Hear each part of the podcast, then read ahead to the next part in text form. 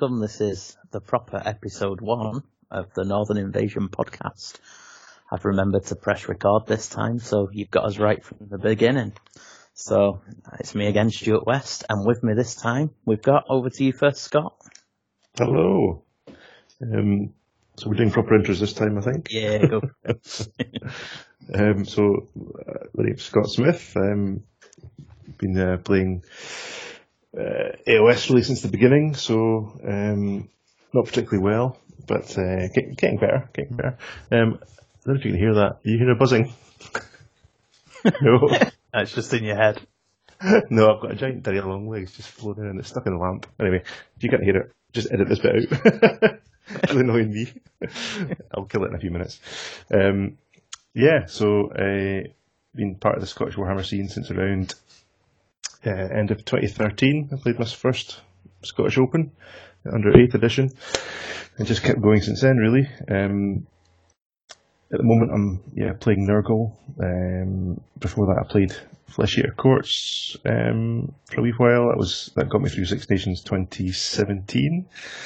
Um, and yeah, uh, that's really brief intro for me. Really, um, you can get me mostly on Twitter.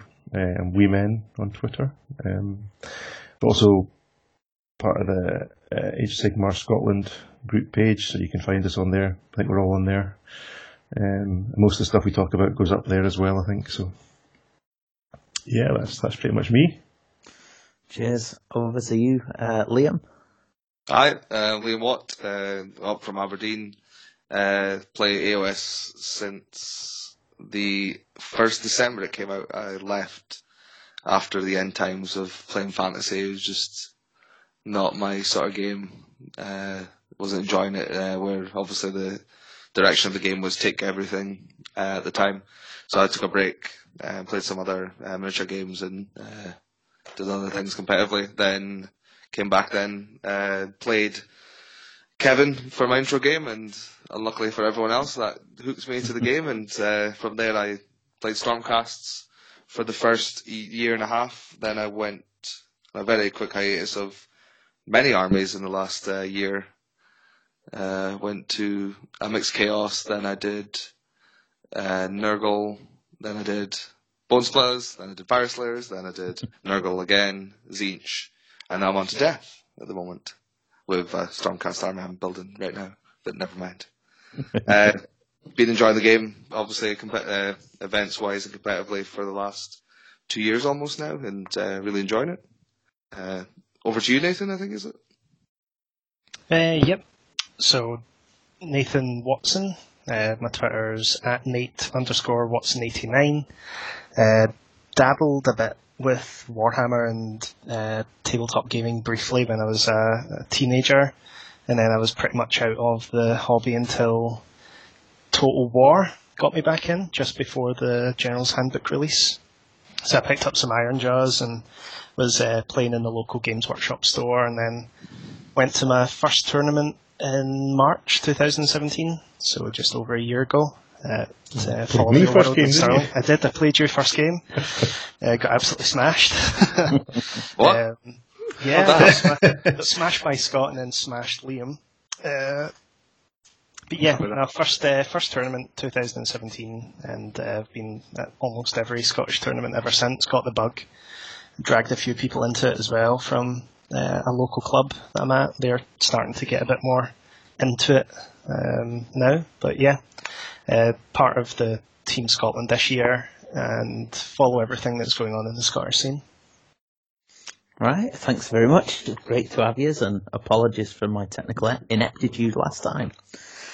Okay, so uh, we've uh, we've got uh, quite a bit to do today, uh, especially because this weekend was Northern Invasion, the one time in the year where I uh, I pull my finger out and try and run a tournament. So um, it, I think it went quite well. I think uh, I can I can maybe talk about it from from the, the TO side, and then two of you guys played there.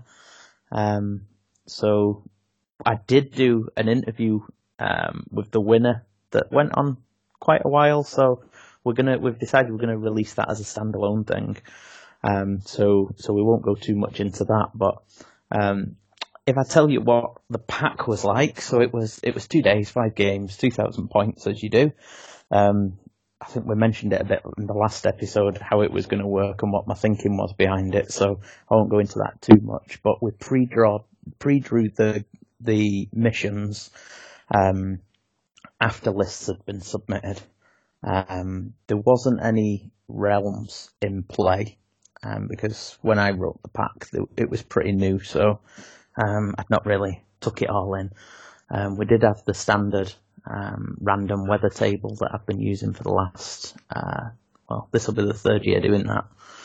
Um, and this time we did allow people to come from a specific realm, and then wizards from that uh, in that army could choose one of the spells out of malign sorcery um, to know, um, which resulted in 19 of the uh, 42 players being from the realm of fire with Stoke Yeah, Rage that and was a great idea, Blades. Uh, yeah, I've got some great stats, so I mean I can I can pump those out, but uh, it was interesting. Um, I think well I felt it went quite well. It was good for me because it, it's it's a good atmosphere and uh, and there wasn't anybody fighting. Not that there ever normally is, but there was there was no rows. There were there were one or two rules queries, but everybody took it well. So no, I, I found it was it was pretty relaxed, and I even got a game. Um, my um, spare player of all people had a had a bit of a drink the night before and and uh, turned in late on day two, so it meant I got a game for for, for game four. So my old Grot Shaman uh, got out of the box and lasted about a turn and a half before he perished. but no, it was good fun. It was uh, it was it was good. Um, I don't know if uh, if you um, Liam and Scott want to talk about I don't know how you found it and who you played or, or how your games went? Before Yeah. I First, crack Scott. the stats. Do you want to go go first? first. Yeah. Yeah, cool. So I, I, I'll, I'll go through my list very quickly and then just, uh, we'll just do what game around. Maybe that's probably the best thing to do because it's different. They do the same missions, I suppose. So, yeah. Um, so I took Nurgle, um, and I, I was one of the Realm of Aqshy people for, for reasons.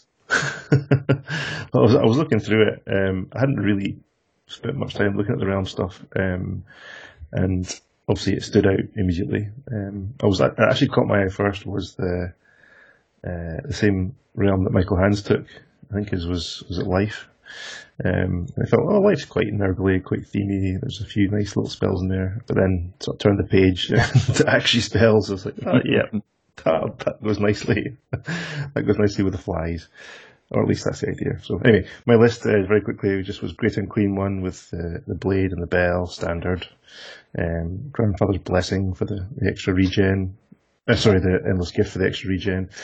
Uh, Grandfather's Blessing for the wheel trick. Um, he, I gave him Infernal Blades from from Aqshy, so that's the, the plus one damage spell, which is uh, if you get it off, it's brilliant. Um, supporting him was Rotigus. It's the first time I've used him at, a, at an event, so had him got him painted the week before, so that was uh, that was good fun. Um, and he had Stoke Rage from the from Aqshy, so that's the uh, plus one to wound and plus one to charge, I think it is um, spell from from Aqshy. So again, very useful, and the main idea being to charge and just send them in. Um, I had Festus to help uh, support the Great Unclean One primarily. He had blades, um, putrefaction. Uh, I haven't got it off once in this in this tournament, and I gave him the parch from spell from Aqshy, which again I think I even cast once, It's to be honest. So, um, and then for battle line, 30 Plague Bearers, 5 Blight Kings, 5 Blight Kings, and then 6 Flies, Plague Drones, and 3 Nurglings. And just rounded it off with the Geminids to make me up to 2,000 points. Did you cast Geminids at all? I finally uh, cast slash remembered to cast it, um, probably around game 5. um, and yeah, it's had a little bit of impact on the game, but um, I think I'll keep it in there. I, again, I painted them the week before, so it was it was nice to use them. Um, I think it's still useful. It's just getting getting used to using them. I'd, I'd never really cast any endless spells prior to this event, so um, it was you know part of the learning curve for me, to be honest. So Yeah. keeping them within sight on the table. I think a lot of people who I spoke to either forgot Yeah. about them Yeah, that's it. didn't Especially bank on how high it is to cast. Yeah, I mean, especially as you're you got your eye on the fire spells as well as the Nurgle spells, and then you know I've I've got plenty of spells I can cast, so keeping Geminids in, in, in mind is, is perhaps what the better players should. Uh, but anyway, right. So game one, uh, this was uh, what mission was this again? This was I'll let you know. Border as it's- Border War. It was the old Border War from from the first GHB. Um, GH. So that was the one where you have uh, two in your side, two in the opponent's, and from turn three, if you control all four of them, you get the major. Blood and Glory. right. Blood and Glory. Blood and that's Glory. it. Sorry. So game one, Blood and Glory. I had uh, the pleasure of playing Nagash game one. So this was David Nemeth and his uh, grand host list. So he had Nagash, he had Necromancer. Um, the Necromancer had the Aetherquartz brooch for the usual command point shenanigans. Um, he had two Morghast Archai, two times forty skeletons, and a ten skeletons, and then the first cohort formation. Um, and he had the spell portal for extra Nagash fun. so this was not too dissimilar to what I'd played against you, Nathan, the week before, which was kind of handy. Yeah.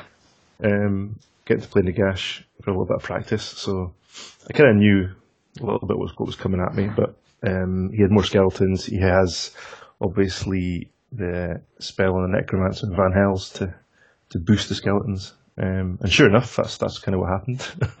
so that's that's kind of what took me down in the end. So, long story short, lost this game. Um, it was quite slow, to be honest. We, we got through to turn three just at the end. Um, main reason being there was quite a lot of dice getting rolled by David, obviously with his 40 skeletons, ranks of three, Yeah. um, and chucking Vanhel's in there. So they're obviously quite nasty and can grind out my units pretty quickly. I, I, I went first. I, I couldn't get my charge off with the flies. I didn't get them very well buffed up, obviously, because playing against Nagash, you, you don't get your spells off um, very easily. So it it was kind of like on the writing was on the wall, really. Um, and he, he just sort of ground me off. He, he tabled me in the end, um, and we got to turn three, and he, he could claim all the objectives. So that was kind of long story short. He, he did uh, he did manage to um, get uh, Nagash to cast. Uh, what's it called through the portal? The old uh, hand of Oh, dust. dust. Oh yeah, yeah. So he set that. He got that set up, um, and I, I chose wisely the first time. Um, so that was fine. Obviously on the, on the Great Unclean One, this is. Um, But the next turn, he, he got it off again, and I, I chose unwisely. So that was the that was the big man gone. Um, but he, he tabled me in the end, so that was. What what was he shaking in that metal goblet? Because I kept hearing him shake. That, oh yeah, that was all. That was all his dice. So either, Oh, did he do that every time? Did he? yeah. So very, very distracting flows around us, I imagine. But uh, I, I, I could hear it all over the all over the place, and I thought it was for a special spell, but it did it No, everything, that, that's that'll be the forty wild. skeletons. Forty skeletons times a million. So What did I mean, they take, did- like a cocktail shaker for his It dice? like it, it was it like, was like a, a metal a goblet. goblet. Yeah, Yeah. So it's I quite mean, cool. it's- Hilarious. he's, It's very loud. he's, he's a, a fun character. He yeah. came, sixth, he came sixth in the end, so he had a pretty good weekend of it. Yeah. So- he- oh, oh, was it? Yeah, sixth. So He, he knows what he's doing. He's he's got a lot of armies. He's played a lot of events this year, um, and he's very uh, very excitable on the table. He's, he's a good lad. he is. Yeah, I think he, he said his first one was the last Northern Invasion, like the last one I did, which was in December, was it last year? Yeah. So he's, I think he was playing Fire Slayers at that one, and so he's he's probably the only person now who competes with Liam for the amount of armies he gets. Yeah. How about yourself then, Liam? What did you take, and what was your first uh, first opponent? Uh, I took the Grand Host of Nagash army. I took Nagash. Uh, you want the spells on that as well, or Ah, just the highlights will do us. uh, Yeah, if they if they were pivotal, definitely. Yeah. so Nagash as general, he had uh, uh, Amethystine Pinions, uh, Vile Transference, Overwhelming Dread. Uh, the realm spell I took on him was Knight's Touch to make him immune to Rend. I took a Guardian Souls with Mortality Glass, which is the uh, event, the birthday model. Uh, which is uh, he got the realm of death spell with Soul Shroud, which is the makes a unit immune to spells. The Necromancer took the artifact Balefire Lantern for minus one to wound in six inches. Uh, his Lore of Death spell was Spectral Grasp, and then the realm the realm of Death spell was Unnatural Darkness, which is pick a friendly unit and they're minus one to hit. I then took 40 skeletons with Ancient Spears, uh, two units of five Direwolves, 30 Grimghast Reapers, and a Spell Portal and Prismatic Palisades with 100 points saved for two command points as well. And I Uh, saw I saw you had your uh, endless spells on the table, so you you remembered yours, of course. Most of the time, yeah, I remember most. Of, I only got Palisades off once. I felt that I didn't need it in every game. It was I was expecting more of a heavy shooting. Uh, as talked prior to the event, was there'd be a bit more of the new Stormcast ballistas and that kicked about, but there wasn't much. Uh, well, I didn't verse any anyway. I didn't verse Stormcast at all. Uh, my first game was against Linden. Uh, unfortunately for Lyndon uh, Sinclair, he had a Beastclaw Raiders army uh, with the Skull formation in it. Uh, so he had a Frosthorn Stonehorn, a Huskard and Stonehorn, uh, two Icebrow Hunters, and I think it was 18 dogs spread between five units. Yeah, sounds about right. And the Burning Head was his final thing, and a Fungoid Shaman. Oh yeah.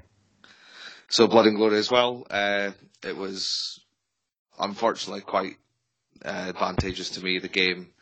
Uh, we obviously I played it out. Obviously, I I had the chance of winning the game on turn three, but I took it off of obviously trying to get more kill points out of the game, and obviously just to have more of a game. And it was very close actually at the end. Uh, he had he'd obviously gotten models onto objective, and the only I only had two units that I could actually get onto objective, but I wouldn't have more models than him, so I had to, with my last magic phase, I had to be quite tricky and just start removing his dogs off the objective, but still kept my skeletons in range so that they could charge and take the objective, and also Nagash just to go in at the end and do the final blow on uh, his last Icebrow Hunter. Uh, it was uh, I killed 1500 kill points in the end. Uh, he had, and I only lost 120, which was the two units of dogs. It was quite, uh, as obviously with death, it's quite hard to shift their units and get their kill points out of them. Yeah, yeah. I mean, destruction. Uh, I mean, uh, not in a good way at the moment. I'm just glancing over the results there, and and uh, there's only one in the top 25, 26 um, destruction army. Um, so yeah, it's a it's a it's a noble effort by uh, by Spadge by Linden there taking that, but um, he had a tough run of games, so yeah, he, it wasn't his best placing, I'm afraid. Um, I think he came about 36th or something like that, 37th. So shame, but no, it was quite a strong turnout for yourself. So I didn't think, and I said this last week that going into game two and game three there'd be that many on majors, but I was surprised how many people actually pulled off the majors in in the first turn, uh, in the first uh, couple of games. So yeah, Yeah, I think uh, it's quite a it's quite a difficult. Blood and Glory is like it's quite hard to have a major if you don't have enough uh, big units to obviously hold all objectives uh, in a turn sort of thing, or stop your opponent taking them from you if they get the turn. Uh, but still being able to, if your opponent obviously can't uh, eat models out of the middle of a unit or take models out of the middle of a unit, being able to, uh, probably happened against Scott as well, is units just stretch themselves out and hold two on their own quite Yeah. easily, uh, just because there's obviously still a strength, and like, as we say, there's quite a strength. You're either horde meta, where there's heaps of big units, or you're monster, and you have all these big monsters that are hard to kill. hmm It's kind of the two armies that kick about at the moment. Obviously, looking at previously, there's a destruction army. The only one I can see kicking about that's doing really well is the uh, magma dragon list, which uh, Tom Lyon's been doing well with. yeah. And going into game two, which was take and hold, you had Spadge, didn't you, Scott? Yeah, so we were down the bottom table, um, which was nice because you had the nice um, uh, sort of icy playmat down there, which was Yeah. a pleasure pleasure to play on. Um, yeah, this yeah, was it was, hold. the, it was the the wintry south. Yeah, so it suited Spadge's army down to the ground. Um, and this was actually looking at his list. he had uh, he had twenty two dogs, not With two dogs.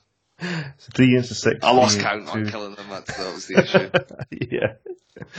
Um, so this was take and hold. So this was back to again handbook number one. Um, so you're you're sort of going back in time again to remember what, what you're doing here. Um, and this is the, this is the, the, the two objectives that you you get a major if you hold both after turn three. I think it is. as well, yeah. Yeah. Um, so against Spadge, he he's only I think two drops in the end, two or three drops. So he, he took the first turn against me and he went for it. He I, I- I set up kind of as far forward as I could, so on a twelve inch line, which probably wasn't that sensible with the the Great Unclean One a little bit exposed. But so he, he went for it and yeah, he went for it and fired his two stone horns at me. Um, all the dogs are off the table, and the little shaman's kind of the fungoid. He's sort of hanging back towards his objective, and he, so he went for it with his stone horns. He kind of only got one of them in on turn one and rolled terribly, so he, he kind of was a little bit worried at that point. um, and yeah, I just um, took care of the stone horns quite quickly. And er- everything kind of worked from turn one for me in this game. The, I got my spells off. I got got the flies in, the, the stone horns, and uh, Rotigus was chucking his mortal wounds down. Great Unclean was spewing on them as well. So the Blight Kings were, was Unit 5 Blight Kings, chucking a lot of attacks in, and it was it, it, just ground them down pretty quickly, the, the two stone horns. So got them off the table even before the rest of the, the, the dogs and the hunters arrived, to be honest. So it was, I was kind of set up for them, and then uh, once they came on, I could stretch out, take care of them, and um, I won it on turn three. I got the the Blight Kings pushed forward. They were um, actually for, for once I saved a command point, so I only have one command point in my list, and, and for once I didn't immediately go plus one attack onto something, usually the flies, and actually saved it um, and used it to run the Blight Kings um, onto the objective with the help of the wheel. I think, the, and they might have even still been range of the bell, so they were very fast, and they got they got into this objective um, turn three. So we uh, had had the major wrapped up pretty quick, and we, we decided to play on. There was plenty of time left, so um, just for, for points really. Spadge being a lovely fellow, and I think I ended up. I can't remember if I tabled the whole list or not, but it was more or less all the dogs, all the hunters, all the stonehorns. Um, I can't remember if I, if I got the cheeky shaman in the end or not, but um, so that's a big back to back to a big win for me. In fact, it was a tabling because I was thinking that's me back to almost zero in terms of net victory points at the end of game two. So, having been completely taken off in game one, I, I then took somebody off in, in game two. So, the, the, the submarine was on. Uh-huh, good stuff. What about you then, Liam? Taking Uh, game hold. two. Uh, Yeah. I was up on table one. Uh, as a spoiler, I didn't leave that table for the rest of the weekend. You really became Uh, attached to it, didn't you? I did. I even took up, I took some of it home, luckily, in the raffle. Uh, Yeah, it wasn't a fix. Uh, game two, I was against Adam, uh, his Clan Pestilens army. Uh, it was quite a. He had the Congregation of Filth formation in it. He had three units of 40 uh, Plague Monks, a Vermin Lord uh, Corruptor as his general, which had the Sword of Judgment. I'm struggling to remember what uh, command trait it had. Uh, he had the uh, Screaming Bell as an ally. He then also had, obviously, the Furnace in the formation, and then had two Plagueclaw Catapults and two uh, Plague Priests. Command Yeah, he was- had here Master of Rotten Ruin. Just looking at list, yeah, whatever that does. what that does. uh, it was uh, he was from also the realm of shadow. Uh, as I completely Oh, no, that's not him. forgot, I completely forgot uh, on turn one when he decided uh, to take a unit of forty plague monks and use bridge of shadows to have them then nine inches away from my army. I had a, quite a panic moment of whoops, I maybe forgot this was going to happen. Uh, where he then turn one threw a unit of forty plague monks at me. Uh, obviously, on my deployment, I'd set up the uh, the Grimghast would be in range if someone went to base to base with the skeletons. Uh, so he charged the plague monks in against my skeletons and uh, wolves. He only got five into the wolves, and then he got about thirteen, I think it was, to thirteen or eighteen into the skeletons. He removed about eleven skeletons, and then four of the dogs. And then, as retaliation, I charged and hit piled in obviously the skeletons, then piled in the Grimghasts, and then piled in the dog, and removed uh, 29 of them uh, after obviously the attacks. Uh, spent a command point turn one, obviously, to keep the skeletons alive, and then from there on, that in my turn one's magic phases, that unit of uh, left of play ones was dead, and then I just kind of played it, just moving my army as a wall across the board. Uh, he was very unlucky with his uh, Plagueclaw catapults. They did, I don't think they did anything the entire game. Uh, if they hit, they missed on the wound roll. If they were, if they got through on the wound roll, I passed the armor save. Unfortunately, it was uh, they just struggled to do anything uh, from there on. His screaming bell was going mad at some points, trying to hit things, but there was nothing in range with its uh, tall of its bell. And then uh, I just pushed for the turn five major. I just uh, I didn't go for the turn three. I could have probably won turn three, but again, just use my army as like a dominant force of just pushing it in layers at people and people struggling to remove all the models. Uh, I got a lucky uh, double turn and uh, turn two, uh, two I think it was two into two. Uh, well, second of part one, turn one, and then first part of turn two. Uh, was lucky there, and then I just moved my army towards him and just held him back, but put all my debuffs on my army so that if he did hit me, he wasn't doing very much in the way of damage. And then obviously turn five, it was a major win. Uh, he was only able to get again 60 kill points out of me, which was one unit of dogs, and I got 1150 VPs out of him. Uh, again, just both our armies had quite a.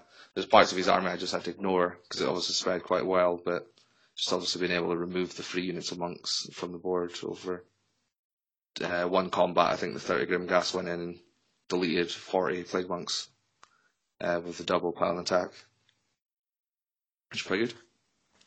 Yeah.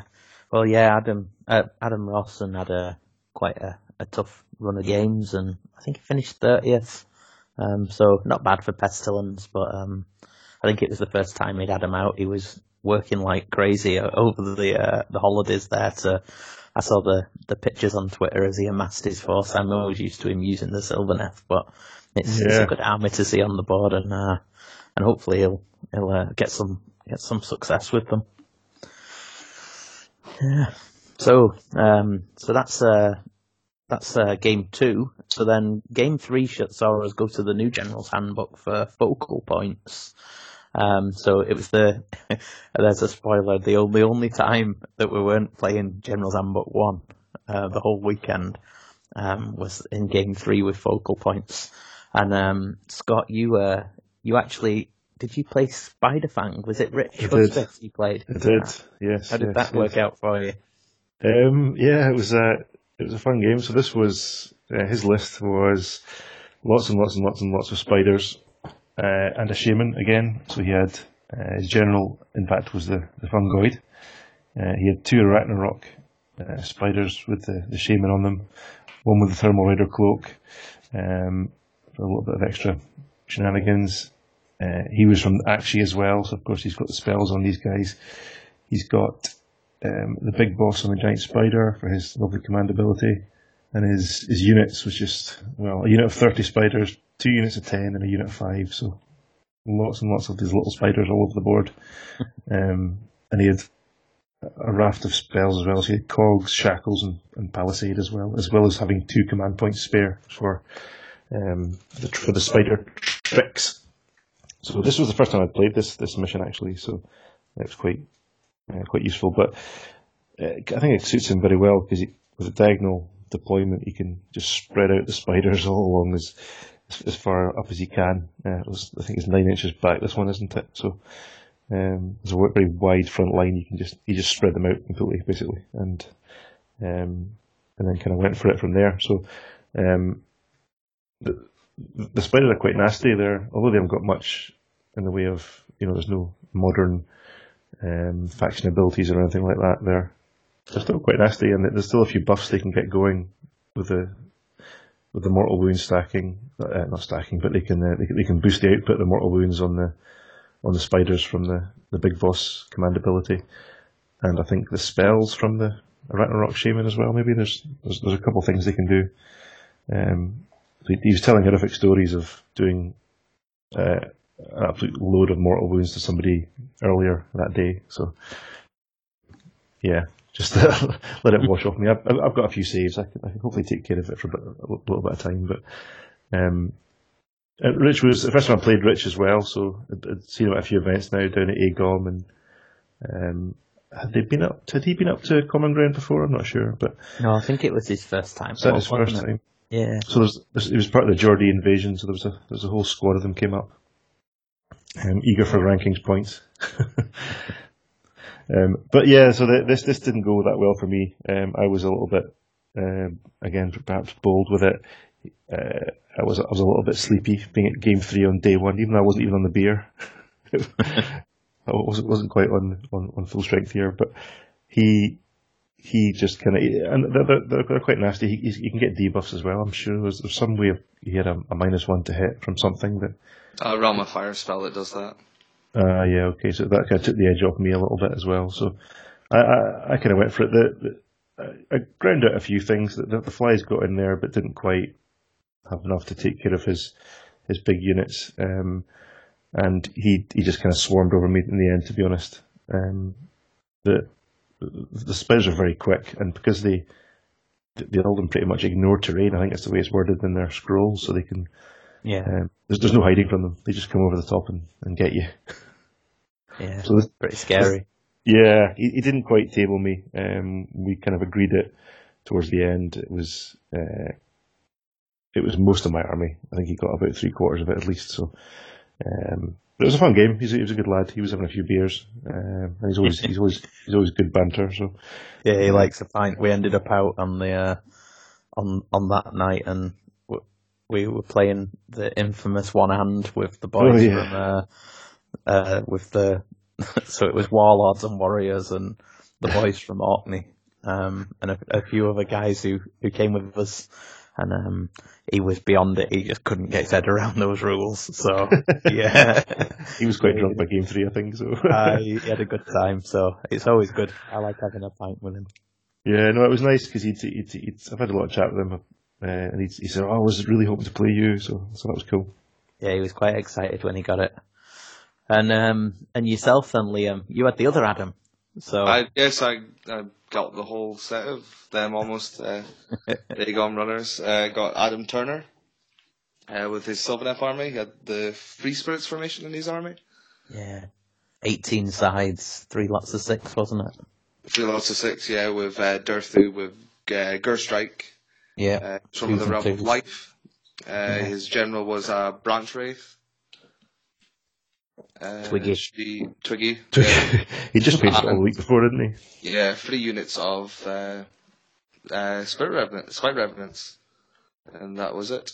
Uh, it was the focal points uh, again. A strong mission for me, just because I outnumbered him. He only had what was it, eighteen thirty-five models to start with on the board against my like eighty. Uh, just strong through, so I just pushed. Uh, my debuffs just slowed him down so much. Uh, being able to reduce his movement on the hunters. Uh, we had to use our ruse cards, which obviously we got at the beginning of the event. Obviously, I don't think uh, Stu mentioned earlier. We all got a ruse card which could alter a rule pretty much in the game. Uh, I got one that allowed me to pick the weather we were using that round, and I picked it to non-flying units were minus one to uh, move, run, and charge, which uh, against hunters going down to movement two, uh, because obviously you half before you minus is off. I had spectral grasp on half his army, which rounded their movement half and then rounded down, so they went to two.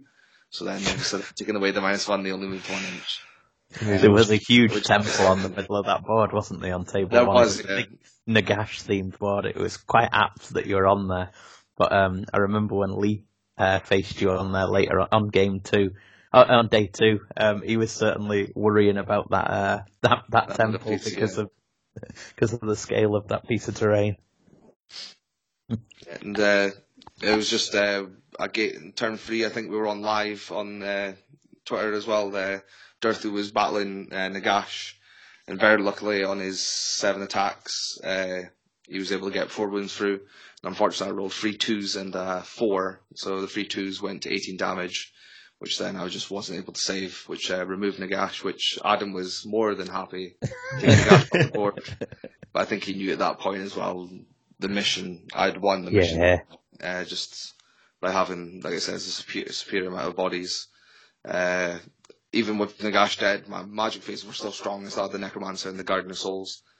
Uh, I was able to pile in attack twice with the uh, the 30 Grimghast, got them back to full health, and was able to go into a unit of scythes, six scythes, and just after Paladin attacking twice, I just removed all six, which was quite nice. Uh, Hunters seem to struggle with Grimghast, having a four up save ignoring Rend. It seems to just I was ignoring like half the damage. Well, uh, statistically you'd be ignoring half the damage, which I was just lucky. Uh, had the triumph in our game as well of uh, reroll saves, uh, which I, I quite enjoy getting, which allows me to have like one turn where they just nullify pretty much all the damage that come into them on a alpha. And then that was a major win to me. Uh, uh, he got 800. I killed 840 points, which, like I said, is just hard. It's hard. I only killed two units of hunters, I think, and the Spite Revenant units, and then he killed 1240, which was obviously uh, Nagash. He got the two into skeletons, and I think he got the skele- uh, he got the skeletons and the two into dogs in the end. Yeah, well, so yeah, so it's a really quite good list. Adam's list. It was one Yeah. of my Yeah. favourites. It's, it seems that I think uh, it was talked about. I talked about it obviously out of there and uh, in the WhatsApp chats with the Sylvaneth guys. A lot of them liked it, but a lot of them felt that it was kind of like a softer Deepkin version. Very much like a soft version of what Deepkin can do, but I think it's actually maybe has a bit better because it has the ability to summon models in. Having the Branch Wraith Fisher General, he was just summoning units of Dryads and then onto a wood, and then next turn just flying them onto the other wood in the middle of the board. Just obviously them models, which uh, are hard to hit as well. They're minus one to hit, which is amazing when they're near trees, which just makes them quite hard to shift for most normal infantry that aren't designed to kill. Like just your objective holders, you'd say they go into fives to hit and things like that. It makes them really struggle. Against things like Dryads.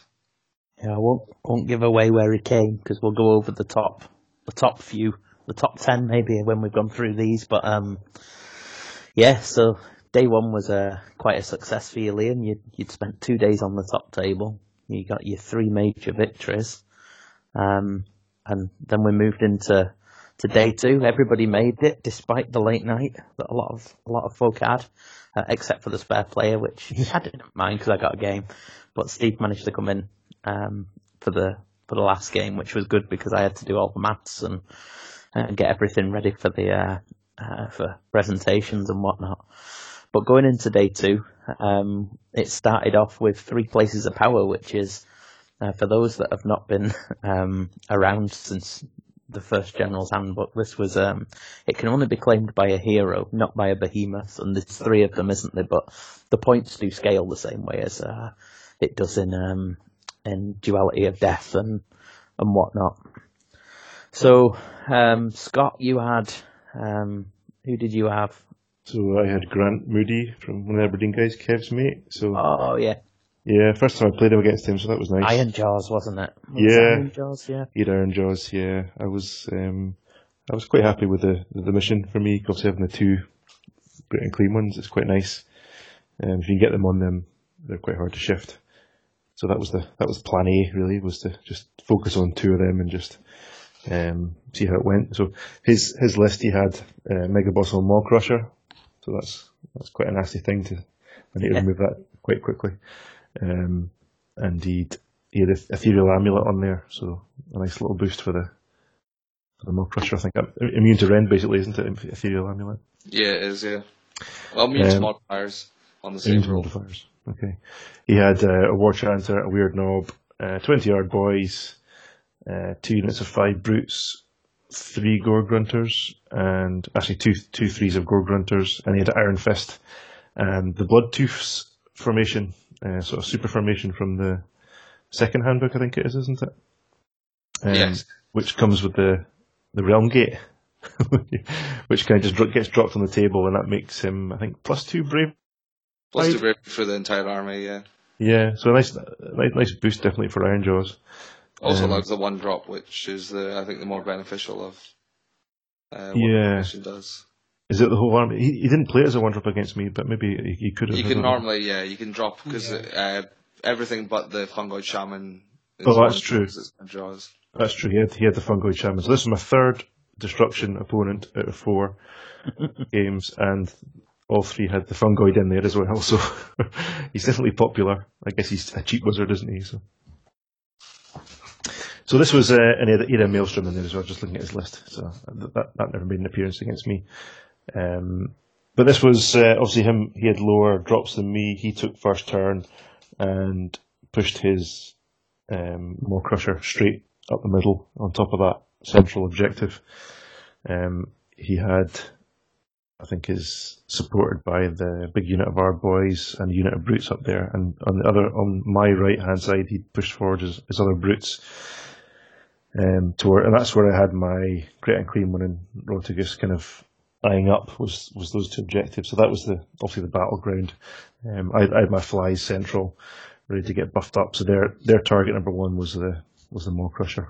Um, and so coming to my turn, um, I, I got everything kind of worked again. I got I got the right, uh, I got the movement on the wheel. I got the I got the spells off onto the flies, so plus one damage. Um, maybe I think that might have been it, but along with the command ability. So if I can get my plus two attack, my plus one damage, I'm, I'm quite happy.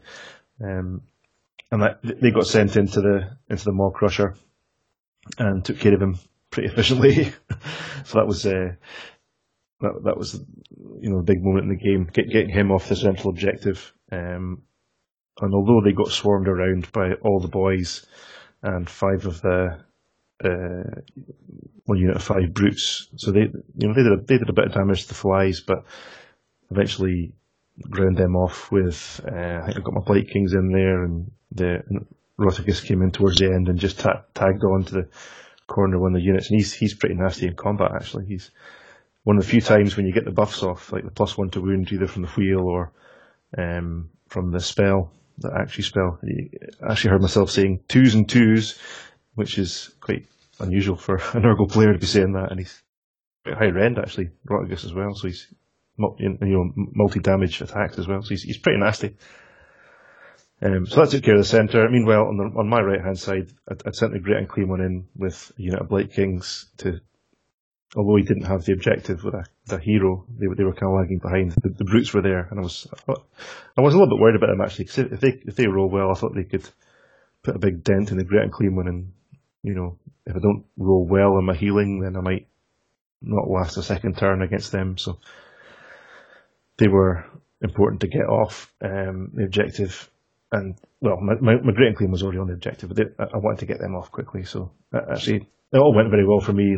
Um, and long story short, I ended up basically taking the whole army off um, with about maybe 45 minutes to go. So it was, you know, quite a, from for me quite a quick game. My my games tend to go um, usually two, two and a half hours. So it was it was nice to get another big win. So that was me back to two major wins, two major losses. Good show. What about yourself, Liam? You had uh, what did you have going into this? You, were, you had Archaon, didn't you? So had, uh, John Bayless had uh, Tzeentch, uh, no formations in his list. He had uh, Archaon as general. Uh, he then had uh, Kairos, uh, Demon Prince of uh, Tzeentch, uh, Gaunt the Summoner, uh, which had the Paradoxical Shield. He then had uh, two units of 10 pinks, a unit of 10 blues, a unit of 10 acolytes, and I believe that was it. He had obviously a big summoning box and stuff uh, with him. Uh, it was three places of power, which uh, I was seven drops to his eight. So unfortunately, I knew I was quite confident going into the game after over the. Uh, we obviously found out our matchups on the evening of the Saturday, so I kind of in my head had a thought of how I could just strongly win this mission. Uh, so it's my deployment was literally deployed Nagash in the middle, uh, my Guardian Souls on one side, Necromancer on the other, Skeletons went in the ground, so did the Grimghasts. My two units of dogs went around my Guardian of Souls. My idea was literally just to run all my heroes onto the objectives. There was to summon the Grimghasts around Nagash, and then summon the Skeletons around the Necromancer. And it came up in turn two uh, of our game that there was obviously uh, a comp in place by, or a modification uh, in place by uh, the pack that models, if models are in base-to-base contact, uh, they block line of sight for uh, attacks to models behind them. So he couldn't, if you need line of sight for something, he wouldn't be able to gain it if obviously something was the same height as the skeletons. So unless he was obviously taller. Uh, so I was lucky enough to have my skeletons around Necromancer, which meant he just actually couldn't shoot my Necromancer. Because uh, obviously none of his models were taller uh, than the nec- the skeletons were taller than the necromancer, so you would never obviously see over them without a really tall model, which you didn't have access to. Uh, and then from there, I, so I got like all my spells off turn one. We were obviously uh, there was a little narrative in place of how much spells you're doing. I've obviously not mentioned it yet, and uh, calculating how much spells your general cast. So at the point from day one, I was on 96 successful casts of spells on Nagash. Uh, That's fucking bullshit. oh, so you after last year. didn't yeah, you, actually, you, uh, did more you, than you me. won it last year. Yeah, but I think I only got like 30 or something. Yeah, 30 spells or something. There You you didn't take Nagash, is it? Everyone, a few people played to the narratives. I think uh, that's why uh, I think Paul Whitehead took his uh, Orders Cronus list. He was going for most Behemoths, which I think he'd been aiming for the last three years for. Yeah, he's been wanting Uh, them. And then you had a couple, like obviously, I think uh, Adam Turner's having the Branch Wraith as his general just sit at the back of the board to take no wounds was another one. Uh, do most damage. Uh, and John Bayliss was a lead with that Archaon. I think he was at a stupid amount of wounds. I think it was 100 and something at this point Yeah, on day two. yeah, Uh, he was more, I think. he was just, Um, again, all the figures. Yeah, Archaon was just dominating, just killing things uh, left, right, and centre. I think he had, he had a real obviously first good day on three major wins as well. He was uh, so he took and he obviously got the second part of turn two. I was obviously then arranged to block every spell, and he didn't get one off even with like Kairos doubling on his sixes. So I think he got a spell obviously on a twelve with him, and I was still lucky enough with gash to block. Uh, I was on a ten. I blocked on a ten, which was a 13 because of the uh, his ability. So he just got no magic off of me turn one.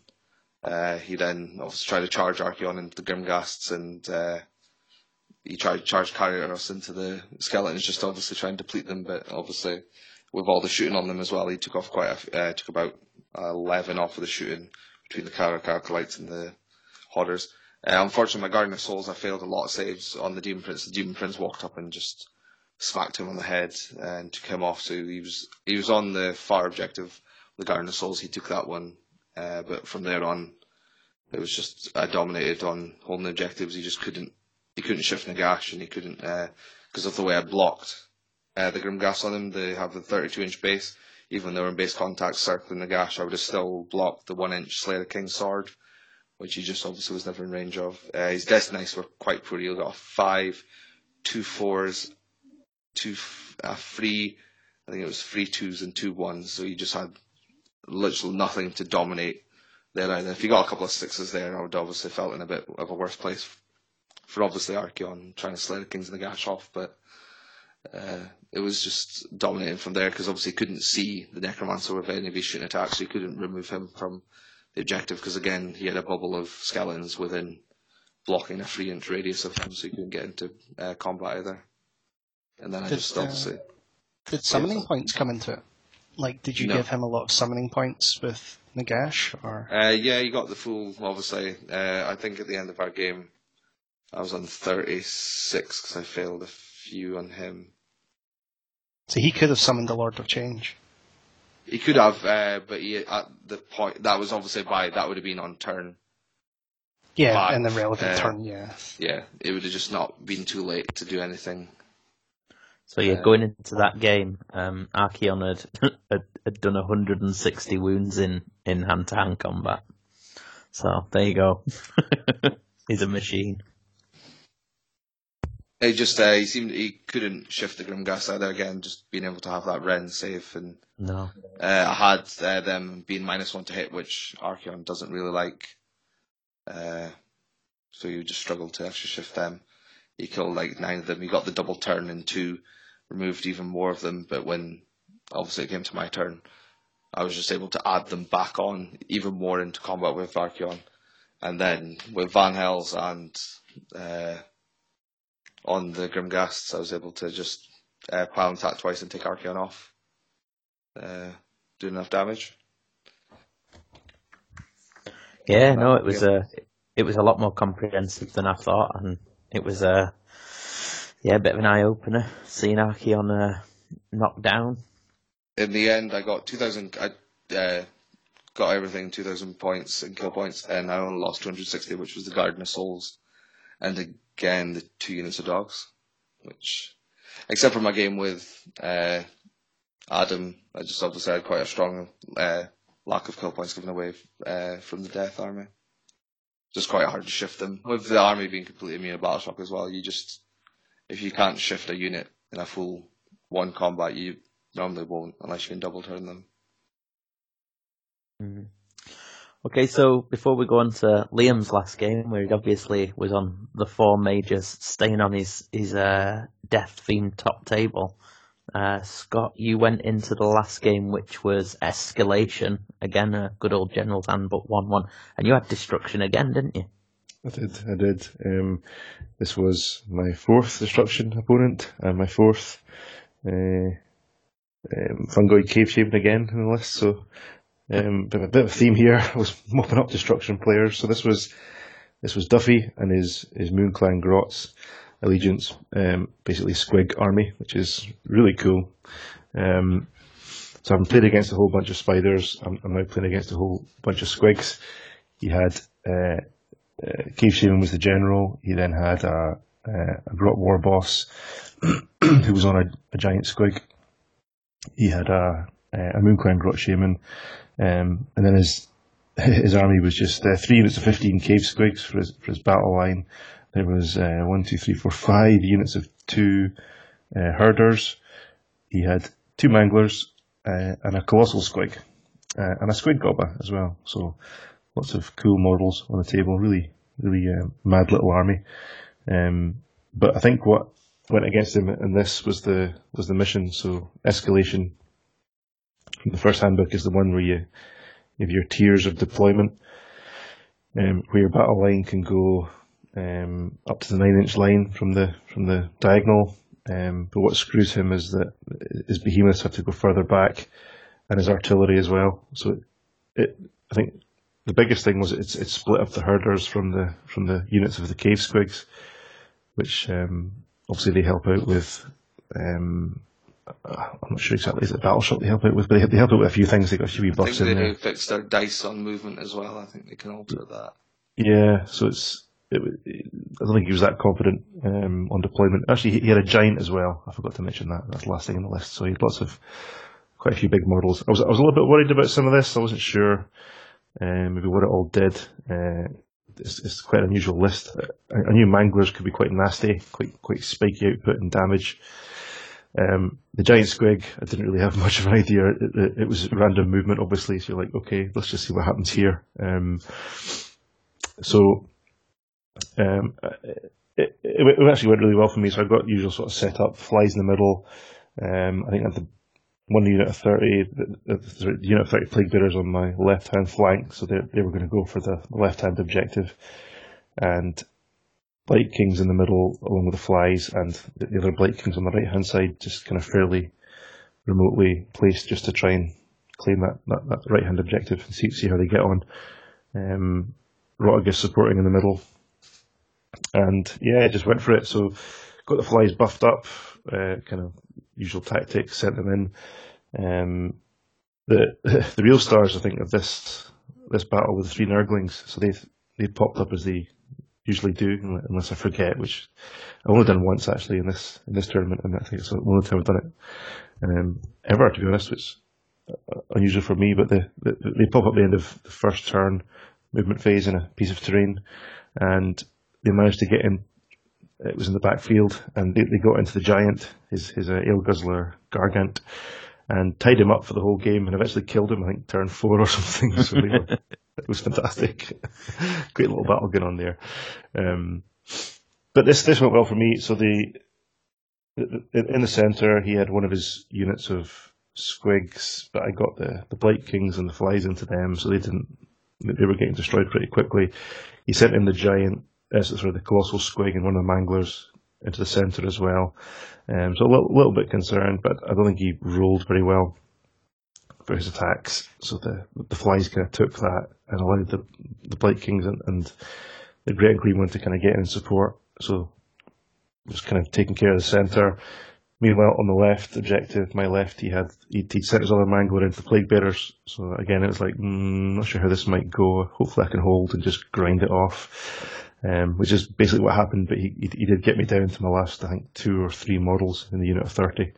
And I never once rolled one on my battle shock all weekend to get any plague bearers back. So, um, but what I did do finally in this game was manage to get a unit of twenty plague bearers on the board through summoning who helped kind of just tie that up. As to be honest, it was kind of game over for the for that mangler anyway at that point. But the, the twenty plague bearers came in to support their buddies and um, sort of just guaranteed that objective. And meanwhile, on the right hand side, the the Blight Kings had done a, a grand job. I think it was Mr. objective as well, which kind of helped them have a uh, actually have a, an extra save for once, so that they they took care of one of his units of cave squigs that had gone over there to try and take care of it. So um, yeah, so it really swung my way, and then just pushed forward and tried to get maximum points. So the I was never going to get the squid goblin at the back. It was it was just tucked in the corner. Um, but I think I got pretty much everything else in the end, including the um, the fungoid and the, the the war boss and the squig. I think, I think I'm sure I got both of them in the end. And of course, the as I said, the Nurglings took care of the of the, of the giant. So um, ended up being a, a, major win to me. So again, the my my three majors were were all quite big in terms of victory points. Um, yeah. and, and, my two major losses were the, the, other way around. So it was very much a sort of binary um, tournament for me. Big wins or big losses in the end. So yeah. delighted to get three wins. You finished 2,480 kill points in the in the black. So yeah. Yeah, yeah. Not too bad. Unusual for Nurgle. Four destruction players really helps. Um, yeah, well, the destruction lot, as I say, were fairly low down. Um, yeah. They finished pretty low. I mean, apart from uh, two of the ones that you played, um, Duffy there at the end with his Squig army and yeah. Mitch with his uh, Spider Fang, you know, they did all right. Uh, and if if Duffy had have, have beat you, he'd have probably been top ten as well. So yeah, yeah, it's a it's a, a decent a decent standing. So you finished the event on thirteenth. Am I right? Was it about thirteenth? Yeah, I think it was thirteenth in the end. Yep, yep. So yeah, right. pretty good out of the forty-two. And then going into the last game, Adam, uh, uh Adam, Liam, uh, you basically you had you were the only person on four majors so the position we were in when it came to the draw was uh, Liam was on four majors. We had two people on three majors and a minor, um, which was Lee and Lee Martin with his daughters and Steve Sanderson with his um, Tzeentch.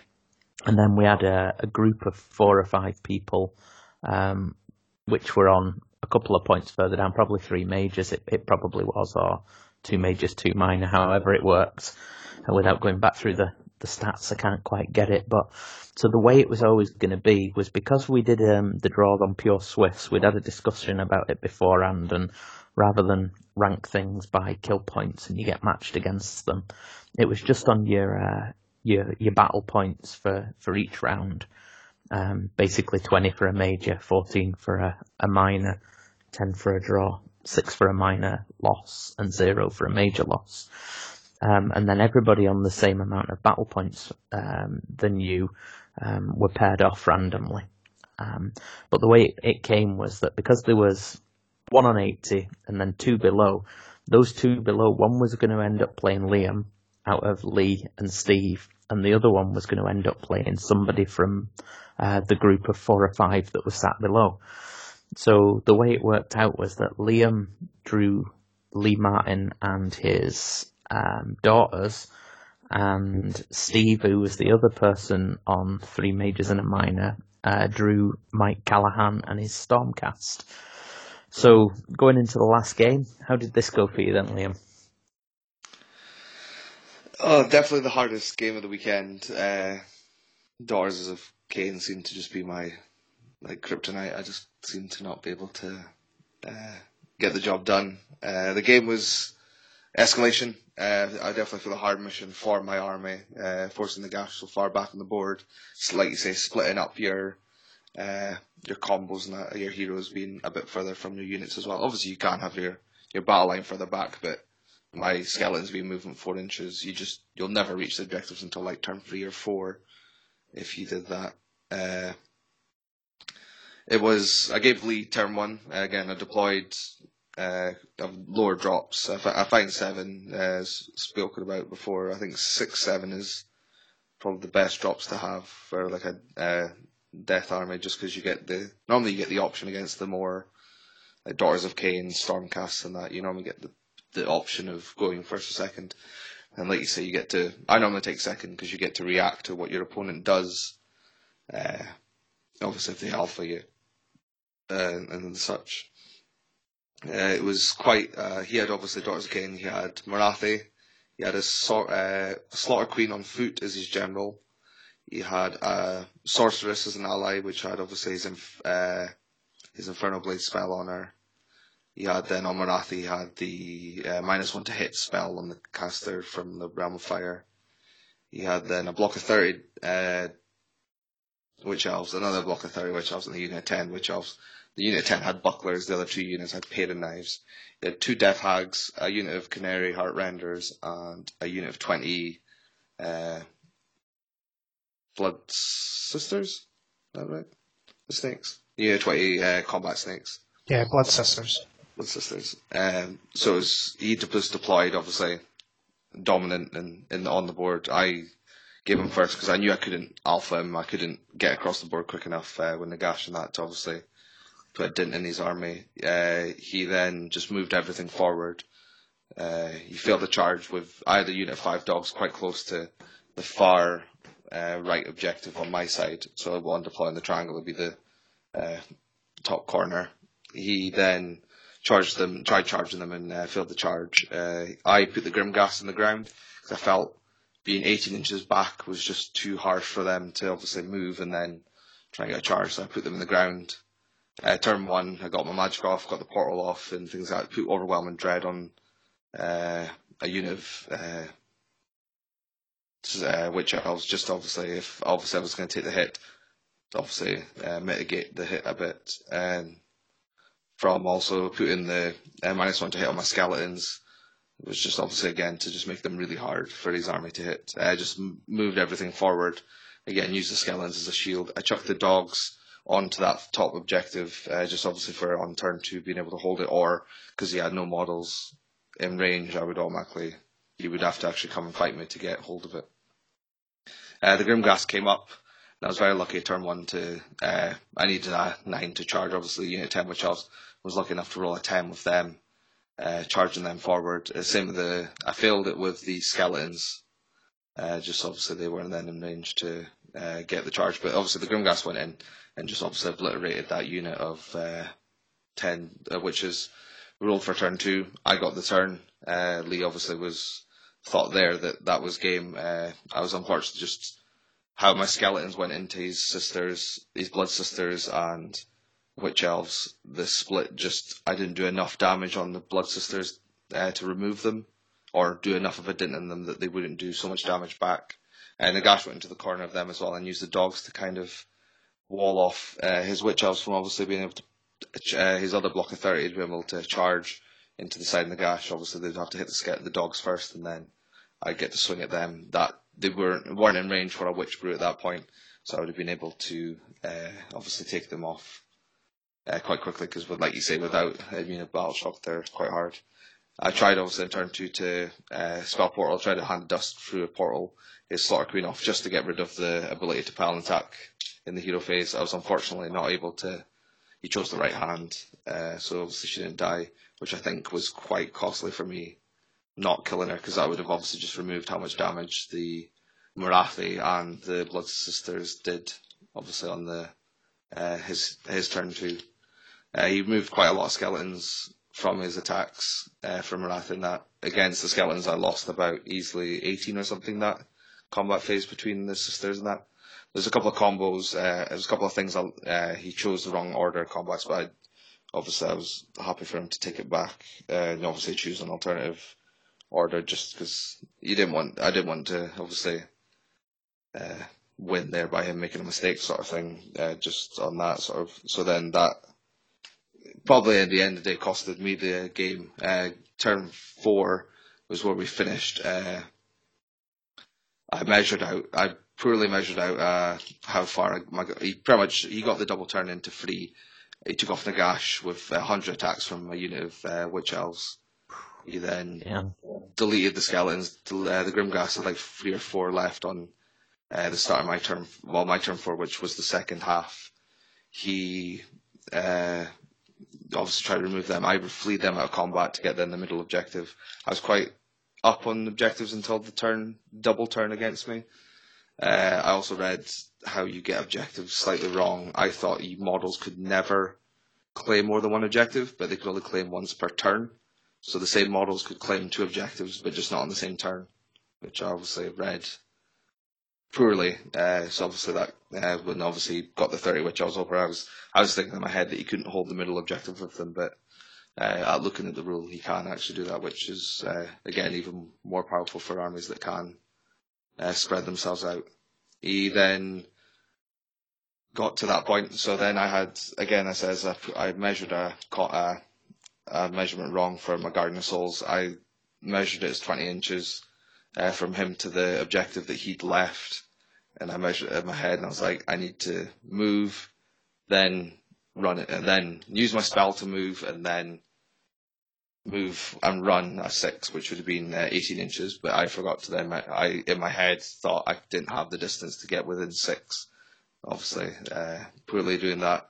I then ended the game there. We were drawing objectives. Uh, obviously, shaking his hand. Uh, I shook as I've written down here. I've shook his hand too early uh, and got the draw, which obviously he got the minor loss. Uh, I got the minor loss from that because obviously he killed like pretty much my entire army. Uh, and I'd only killed, I think, one unit of 10 Witch Elves because it's just so hard to shift. Uh, the unit of 30 that I charged with the Grimghast, he had one left, which then on his turn he just retreated out, and unluckily I didn't get that. Uh, again, them being immune to battle shock just protects them so well. Uh, but yeah, definitely from, I've got to, before obviously shaking that hand in future, definitely check all my uh, options and double check everything before doing that, which then uh, gave me the minor loss. We might, were working out, because Steve and Michael finishing their game, I was working out that that game, obviously then, I was like, how, we're working out if it costed me the event, uh, which, uh, unfortunately when we get to results, uh, you'll find out, as used to. Yeah, so, um, there we go. So it was, uh, it was quite, quite close. Um, and then looking at the, the top group of players, um, I mean, it's dominated by order the top 10. Um, there's uh, a couple of deaths in there. There's uh, David Nemeth, who we spoke about earlier, on sixth. In fifth place, we had uh, Richard Smith and his uh, Spiderfang army. Uh, fourth was Adam Turner, um, which was uh, again was the Sylvaneth that we spoke about, the Free Spirits. Uh, third place was Lee um, with his daughters. Um, and then in second um, was yourself, Liam, with Death by one point. Um, one point ahead of you there was Steve with his um, with his Tzeentch, who went through the event. Um, he played five order armies. He went up against uh, Kev's wearing the badge of shame, his mixed order list. He then went against Chris's uh, Sylvaneth. Then he went against Paul Whitehead's Order, Order Draconis. Uh, then Phil McGuinness. I think he did he have Deepkin. Deepkin? Deepkin, yeah. yeah. yeah. Um, and then after that, he had Mike and the Stormcast, and and yeah, there was one point in it at the end of the day. So um, it was uh, snatched from you at the last. Forever the bridesmaid, Lee? Forever the bridesmaid, yeah. I seem to not be able to break that curse. ah, next time. But as a as a consolation, seeing as though you were uh, you're so attached to that top table, you then went and won the star prize in the raffle, which was uh, some dark, fantastic Mills Nagash themed scenery. So Um, I'm sure that won't be finding its way to eBay and it'll be sitting pride of place on your uh, table. so no, uh, you you played well. You did good. Um, and it was a real shame there at the end. But um, I think uh, when I spoke to Steve, he was saying that you know even a draw he couldn't have caught, caught you in any way. Um, but yeah, there you go. Uh, so how did you? Well, I don't know, uh, Nathan. You weren't there, so is there anything you want to ask about the event? Anything that you didn't pick up? Um, no, I think I was doing my best to follow along from home. Uh, a little bit gutted that I wasn't there. Um, no, it was. Uh, it seems like it was an amazing event. I think going into it, we obviously predicted more minor victories, and obviously there was a few at the top mm. there. Like obviously the top three people other than well, in fact, even Liam yeah. ended up with the minor. Yeah. But yeah. Mike, I think it was what Mike and Lee and Steve all had a minor, either yeah. loss or win. But I think that uh, came down to the take and hold. That I was looking at that mission again. It's completely different now. That it's just more models because obviously mm. in General's Handbook one, it was a minimum of five and no enemy models within yeah. range. And I think now it's just straight, you hold it if you have more models than your opponent. So it's a completely different mission. Um, now it seems like it was a an awesome event.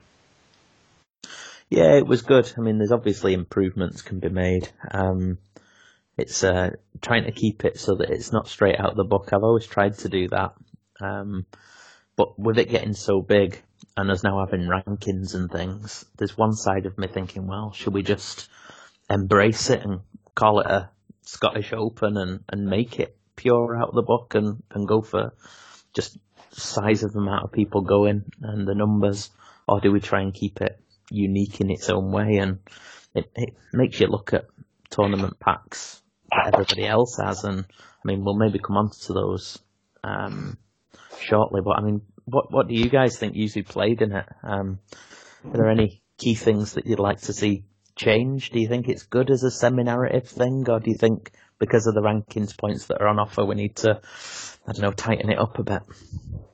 I, I, I, it's it's nice to still have the slight spread amongst the events in terms of what they're about. Um, I think it might be slightly sad if all events were exactly the same. Um, I know yeah. that we've all got half an eye or three quarters of an eye on the, the rankings table now um, for various reasons, for, for masters, for just personal pride or whatever banter, or even for uh, you know qualifying for Six Nations or whatever. You know, you know that's that's still to be ironed out as well. But it's so it's, it's nice to you know we're all competitive, we all want to win, but it's nice to have a little bit of flavour. I think. Um, you know that said, I didn't we didn't remember the. to apply the certainly the wins. I tend to roll the wins table a lot this weekend or last weekend, and and you know, we didn't remember every single turn, but to be honest, I don't think it changed much um, in my games. Um, but that was, you know, it's a nice thing to have.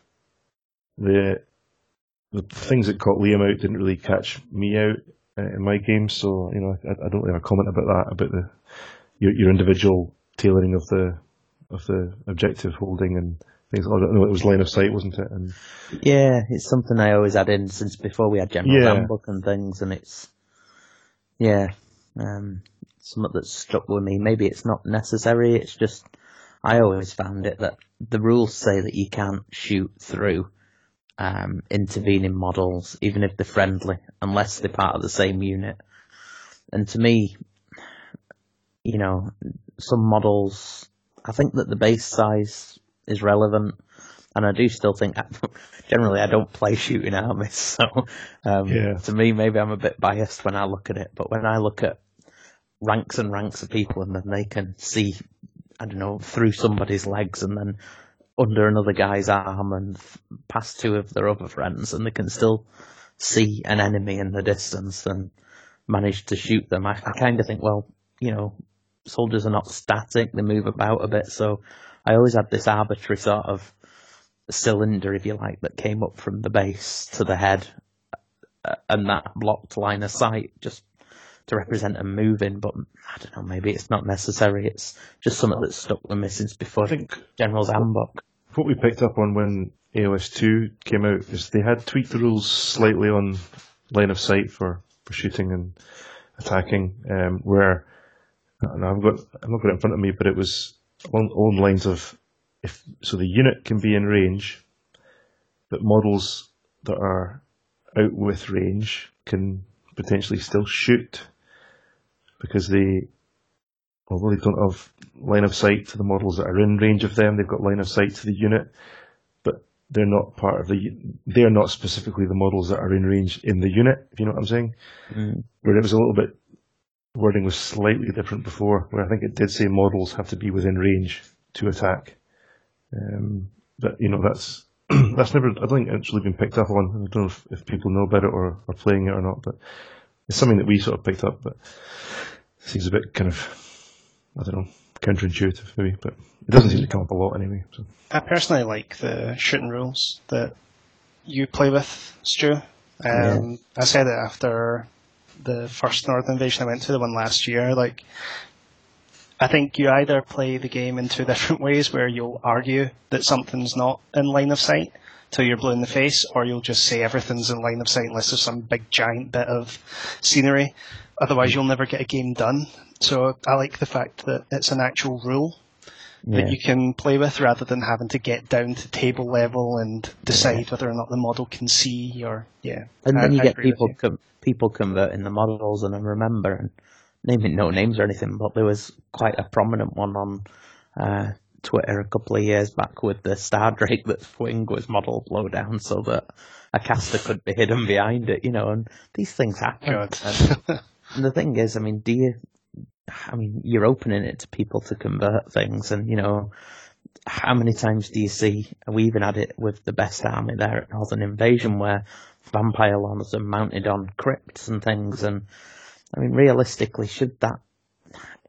I mean, to me, the base is what's blocking, uh, rather than what you want to do to theme your your actual base. If you if you stick something on a, a flying stand, do you then lose all line of sight just because you've tried to model something nice? So, so I don't know. Yeah, I, I like the hard and fast, but equally, some people. I mean, I, I think that John, um, unfortunately, in his game against Liam, um, fell foul of it twice there because uh, he didn't have anybody that could see over the skeletons' heads to shoot. He should have brought Skyfire, so that's what everyone else who does teach does. Um, and then when it came to casting, he could actually see with Archaon because he was tall enough to see over. But you know, equally, that's if it needs line of sight, it needs line of sight. So, um, Yeah, well, I, I of it myself, parking Festus behind the Great Unclean one, so A, he can't be killed or shot.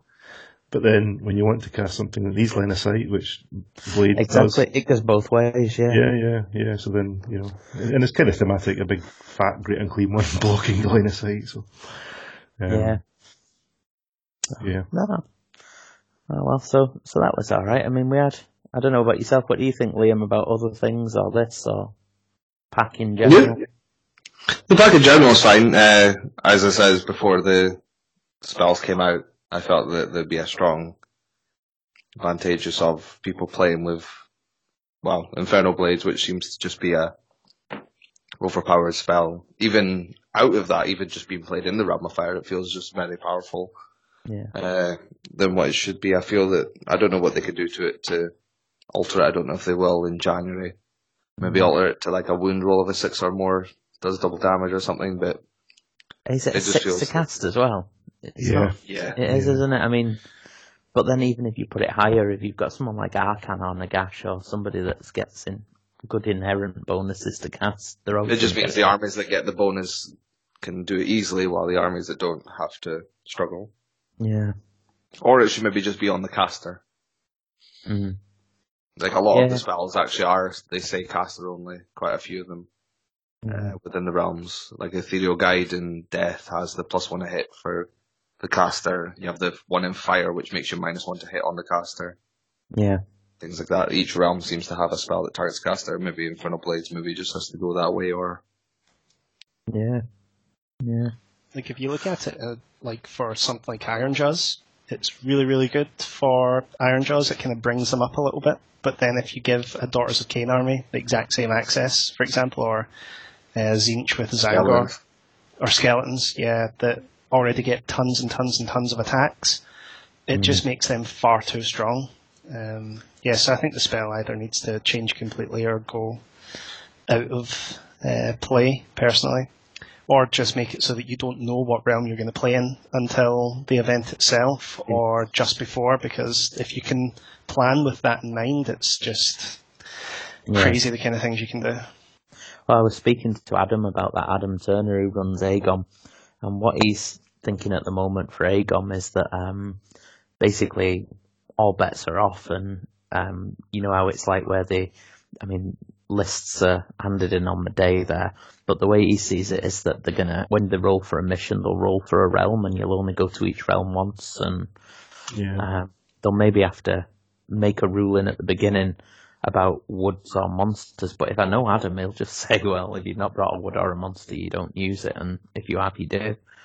Um, so, I mean, if it's going to be out of the book, I, I suppose he'll run it that way, and that might be one of the only ways you can really, I don't know, balance it in that. I believe that's what Blood and Glory are doing. I think they're just Yeah. doing it straight out of the book. Yeah. I Like I even think- with the monster table, it will be there. You'll get the free monster.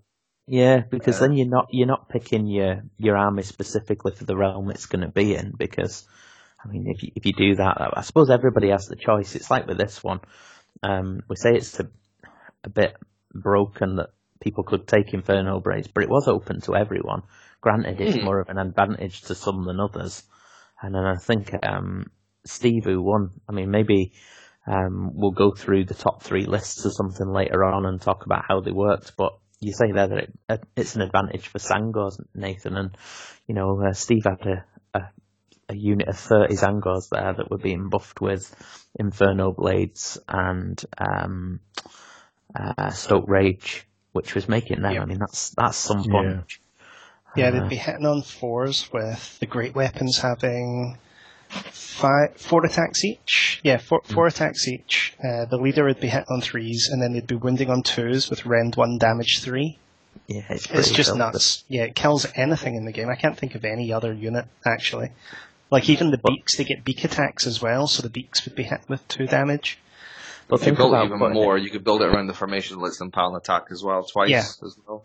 There's even ways you could have made that worse by if you had, I don't know if he has the, uh, obviously the options of the Cabal stuff, but that's what I would have went for if you were gonna, if you were to take something to break it, like you say, you, It's a strong combo for a lot of things. I imagine that on a unit of 10 Hexwraiths, even doing the mortal Yeah. wounds on fives. And Spirit hosts. yeah, I mean, Spirit hosts. it's going to be pretty nasty. So, I don't know, we'll talk through the, the different lists later, but I mean, I probably wouldn't do things the same way again. Um, about the spells, I think it worked all right. Uh, it still gave a flavour of the realms, and I think it did allow people to theme their armies. Um, but maybe it wasn't the best way of doing it, so I'll reconsider it for next year. Same as I will with the Warlords narratives. I had a bit of a chat in the hotel afterwards with a few of the guys about how they could uh, maybe be toned down a little bit, so it's not just a runaway like yourself. I mean, how many did you cast in the end? Spells there was it? 150 in the end. Yeah, 96 on day one It was and really- 54 on Christ. day It was really just best in the gash competition, wasn't it? So Well, um, to be honest, the whoever other, plays the Nagash, gash the fastest. the other Nagash was nowhere near. The other Well, that's what I mean. So he- he was only he cast was- 46 on day one, which was Yeah, I mean, he Probably only never got got past turn three. Yeah, I suppose that's That's the problem. There's a lot of the missions where it ended on turn three were major. I just played to turn, for turn five win. I didn't play for Yeah. the turn three win. Yeah, I mean, because you because you play quick and efficiently, Liam, you know, it helps. That certainly helped you out. Mm. I would Maybe you not. like- Look, A lot of folk, a lot of folk, I think, were playing just to win on turn three. I Yeah. just obviously had it in my head that I was like, no, play for turn five, get the the forty spells out of Nagash in a game. Yeah. How would you think of if we did those Warlords narratives that I do? So the Behemoth, the the Beast Killer one, most Behemoths slain, the Assassin, which is the most um, damage in close combat and uh, shooting phase. There's the least wounds suffered, and then most spells. Even if we had it so that um, you could choose your warlord, and it didn't have to be your general, but there couldn't be a behemoth or a unique character. That was one of the suggestions that was put forward by other players. Um, or they just said that your general couldn't be one of those. But I didn't want to limit it so that your general couldn't be a behemoth or a unique character. Um, but giving people the option of, of naming a different hero in their army uh, might be a bit different. I don't know. We'll maybe talk about it in the run up Yeah, to the next one. Food for thought. Yeah. Maybe um, more, uh, maybe using the triumph system from the rules previously, kind of like if you're a warlord, slay the warlord sort of thing, uh, slay a wizard and things like that would be maybe a. Yeah, I'd quite like to do what they did in one of the narrative events that I saw um, and I read about was um, where you're almost, if you achieve certain things, you can develop your character during the games.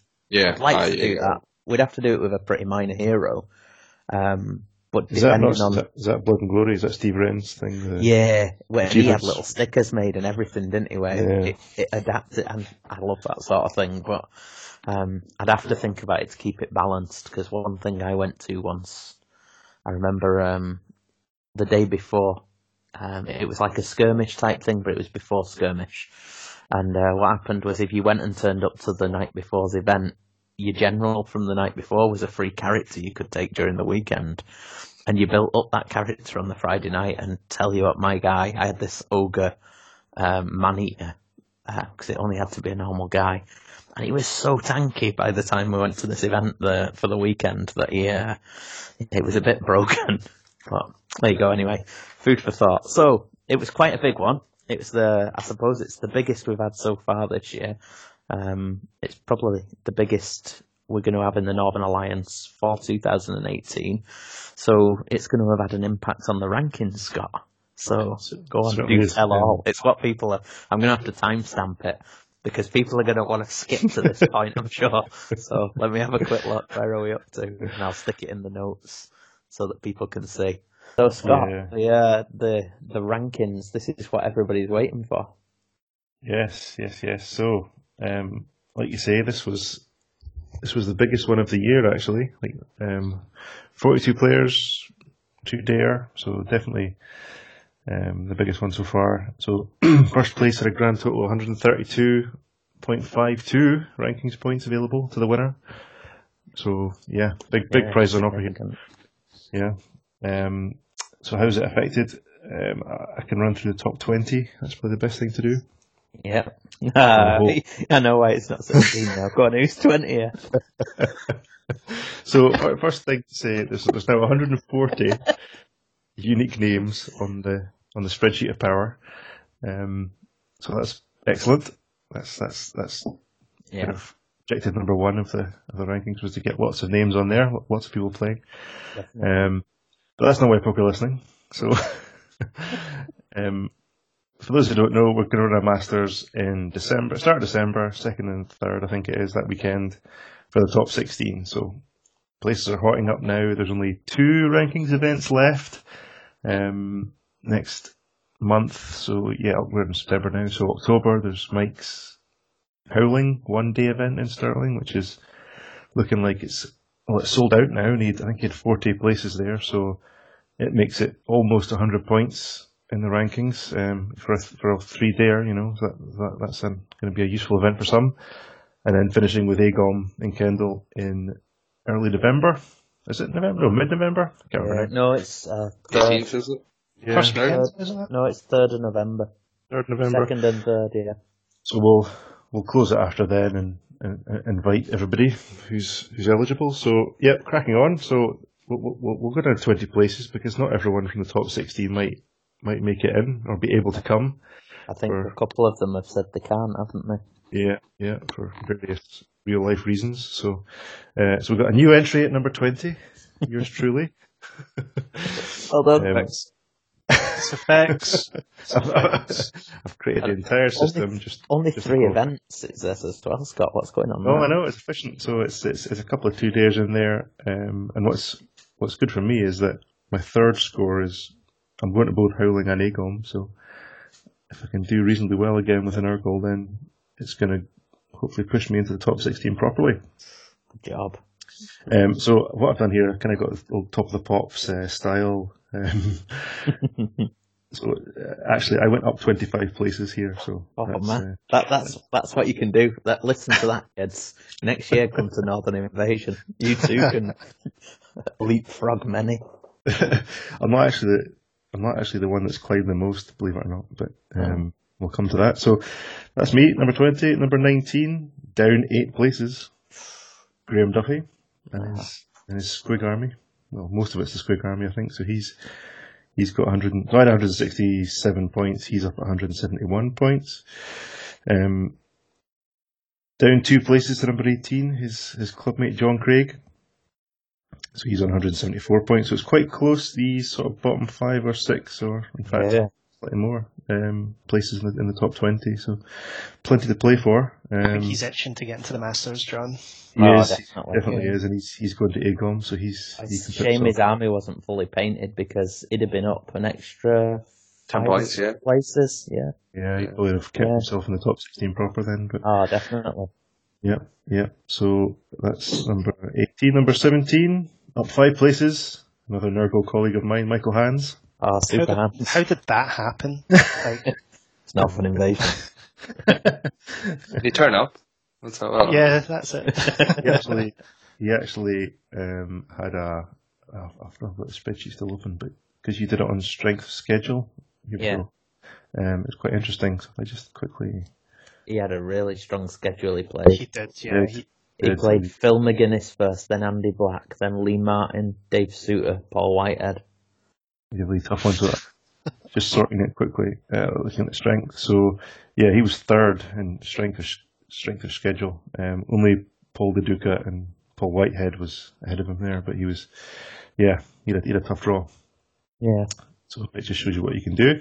So that was uh, where are we? Back to the one here. So that's, Andy that's- takes the best painted warlord as well. Yeah, he always does well in the painting. It's good. Um, so he's 17th into the top 16 proper then. So up five places. Paul DeDuca. Lord um, Jobby Face. Lord Jolly Face. so he switched to uh, Glorious Nurgle for this event as well, um, having run, I think he was purely Skryre. Skryre. before. Yeah. yeah, he, he won my event, uh, Warpath, with uh, Skryre. So he's been doing well this year. So he's he's in the mix. That's good to see. He's just come on the scene this year as well, I think. So. Um, we've got a non-mover at 15, one of the Geordie lads, Martin Swafield. So he's on 186 points. Night on. Nighthaunt this time, not doing so well. Yeah. he was down my end neck of the woods most of the time. So, um, above him in 14, one of his clubmates, um, Graham Shirley, painted by G. So he's on 187 points from four events. Um, doing well with his death. Uh, 13th place, down four, Paul Whitehead. So he's slipping a little bit. I don't know if Paul's going to either Howling or Agom, I'm not sure. I I think, think he's going. he's, he was asking about Howling. on He's, weekend. yeah, he's, he's going to Agom. He is going Uh, to Agom, is he? Yeah, because Blood and Glory is the same weekend, and his boy Luke's going to Blood and Glory, and he's going to Agom. Oh, okay. So he's still he, he, he should be alright for top sixteen then. Yeah. Um, now this is the, the the highest riser of the of the top twenty, up thirty places. At number twelve, Yeah. Adam Turner. On only two two events. Two events. Yeah, he's going to finish high. Well, uh, is he going to the Howling? Yeah, he is. Yeah, Yeah. he could finish high. Yeah. So he'll he'll have three events, three to, to choose from. Very efficient. He's just he's showing us how, what it's like. He came to we were at um, Northern Invasion last year, and we were in the uh, the pub with a couple of young lads who, who and I won't mention names who who'd not uh, been in the scene for that long, but um, we're doing really well. And they they just turned around and were like, "We don't know who you are. Did you did you, did you used to play good or something?" And, uh, and Adam he was like, "Oh." And I think uh, penny dropped, and he decided to bring out the A game for a, for a season. So he's uh, he's uh, he's going to come and show people how to do it. As long Yeah. as we put it in the Masters pack that you can't sing for tellies, I'm fine with it. You can hear him from the other end of the hall, fucking Yeah. singing Chelsea Dagger. Good stuff. Brings right, the so, to the tournaments. yep. So uh, number eleven, young Adam Martin. He is up one place to eleventh, uh, two hundred eight points. Into the top 10 now, down six places. Oh, Stu. I'm going to stop running these tournaments. yeah, so well, well played. You've, you took, took your uh, took your hit there. Um, so you're on 220 points. Yeah, Um, I think I need to come. Do I need to come top twenty pretty much at the Howling to improve my score? Is that what the maths says? I think so. I think your lowest is about 50 odd points. So, Yeah. so these are all based on your best three scores. Yeah. Yeah. Ah, well, fair play. So you should be alright. You should be alright. Um, above you, one place, number nine, down six, Nathan, Ooh. 229 points. So again, you missed the, the big one. Yep. I shouldn't have got married in August. Don't worry, I'm going to change it next year. Tactical tournament planning. Um, okay, number eight up two is David Nemeth. Um, he's on 236 points, so a good showing at Northern Invasion for, for him with Nagash. Has, has Yeah. boosted him up a few places. He should be fine for Masters as well. He's going to be happy that he's above Paul Whitehead. That was his mission. He kept saying to me, I'm above Paul, am I above Paul? That's his nemesis, I think. um, and uh, uh, number seven, again, another quite big riser here, and somebody we don't see very often, up 13 places, and I'll try and get the name right. Well, it's, it's easy to say Chris. Chris, yeah. Chris Witkowski, or Witkowski, um, one of the Polish guys. He's a really good bloke. He's a good. Yeah. He was a good lad to play. He, He's a great he always game. runs Alarielle. Yeah, he's good. His Yeah, wife he's bought him Alarielle. And he always plays with her. Yeah. I play. Wish my wife would buy me a bloody plastic man. So he's on uh, he's on 241 points. Um, above him, sixth place, up one is Mike Callahan with 255 points. It's a perfect opportunity to say Les Martin. Son of Les. Son of Les. Yeah. Um, he, he can't change his list yet because Les hasn't changed it yet. So anyway, um, top five now. So in fifth place, Lee Martin. He's up three places. So another solid performance from Lee. He's probably maxing out his points pretty much. I don't know unless he wins an event. Yeah, but he is coming to the next two. So possibly. Hmm. Uh, fourth place, down two, John Bayliss. Are it, uh, am I looking at this right? Uh, uh, are Lee and John tied on score? They are exactly. John, John's so- just above him because he's been to less events or something. Um, that's that's a nice way of putting it. It's purely alphabetical, actually. but- ah, right, okay. fair, fair. so really, they are It makes sense for- for less events, yeah. Make less Yeah, events with you. but That's uh, yeah. Thanks, thanks, Stu. That's good. More efficient. yeah, yeah, no, that's all right. This is where it happens. you can introduce efficiency into it. Let's see. John's more Yeah. efficient. That's right. Yes, that'll do. Um, so he's on. They're on both on two seven five rankings points. Um, top three. So a couple of Geordie invaders have made their way in here, unfortunately. So up two places. Into third is Rich Hudspeth and his Spiders. Play. He's on uh, 281 points.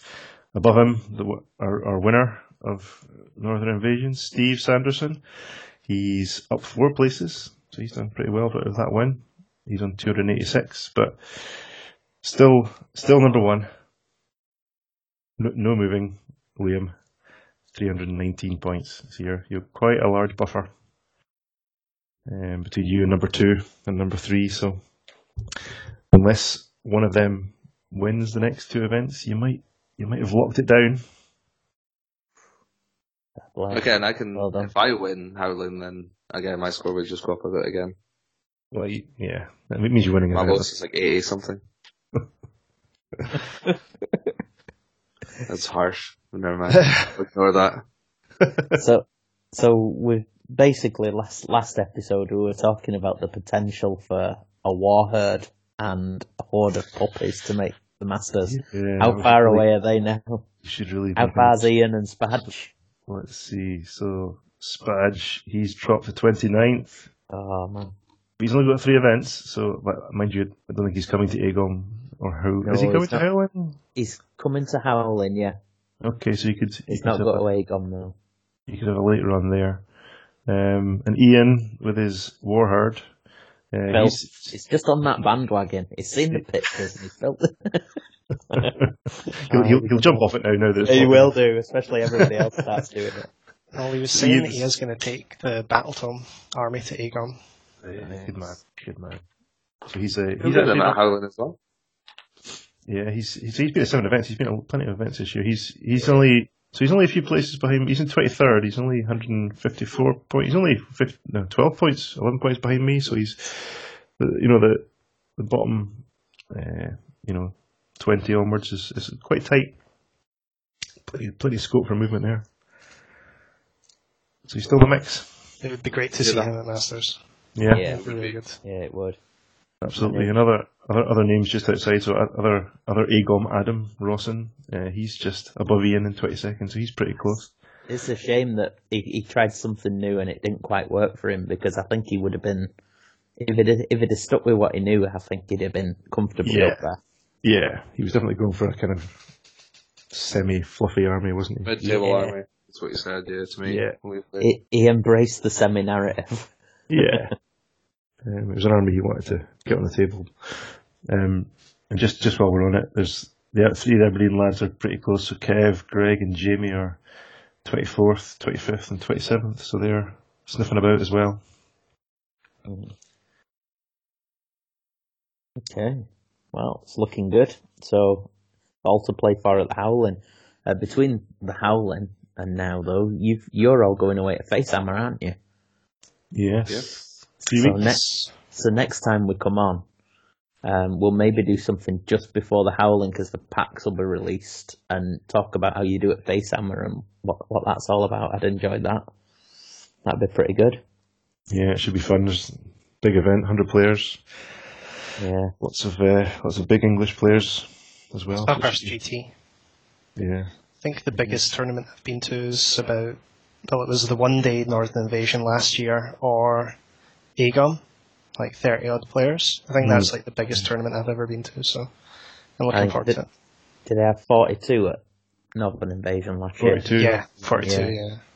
That's not bad for a one dayer either, is it? So, but Aegon's pretty good. Aegon's a 32 normally, isn't it? Yeah. It's quite Yeah. nice. I think Egon's great. I love I've Egon. never been to a big, big independent one. Uh, I'd love to go to one. Um, I'd love to go to South Coast or to Facehammer or something. It's not fell at the right time for me this one, um, with holidays and work and things. But uh, I'd certainly like to go to one. I've, I think the only big ones I've been to have been at Warhammer World, and I do love going there. But um, yeah, I'd like to go to an independent at some point. I, got, I went to Heat 2 this year, and that was, I think, 90 in the end. Yeah, Um, but prior to that, the biggest independent I've been to was in the 8th edition, it was the old Sheffield Slaughter. And it was the it was back in the end times, had just dropped, so it was just wild. It was I don't think it was 100 people, but it wasn't far off it. But it was just madness. mm. Was Did you- filth? Where did you come in the heat? Did you qualify for the final? Or? no, I didn't. I had two wins. Um, I can't remember position. I think I was down in probably just past halfway. I think in the end. So no, unfortunately not. No, I think the highest I've come, well, in recent times since AOS dropped is 66th down at Warhammer World. So yeah, not too much. Um, but there you go. So what's the the packs like then? We've uh, we've got a obviously we've spoke about Northern Invasion, what worked, what didn't. Um, we've got the Howling coming up. Um, that's um, set its uh, its realms up front, so we know what we're playing. Game one, game two, and game three. The realms are set, the effects are set, um, the command traits are in play, the all the spells and everything are in play. There's just no random rolling on the day. Once we submit our lists for that one, um, we're going to get the uh, the actual missions determined after that. So we can't uh, build our armies for that. How does face armor work? Is that similar or is it? It's list on the day, is it? I think. List on the day, yeah. There's no lists getting getting released or reviewed or anything. It's all on the, on the day.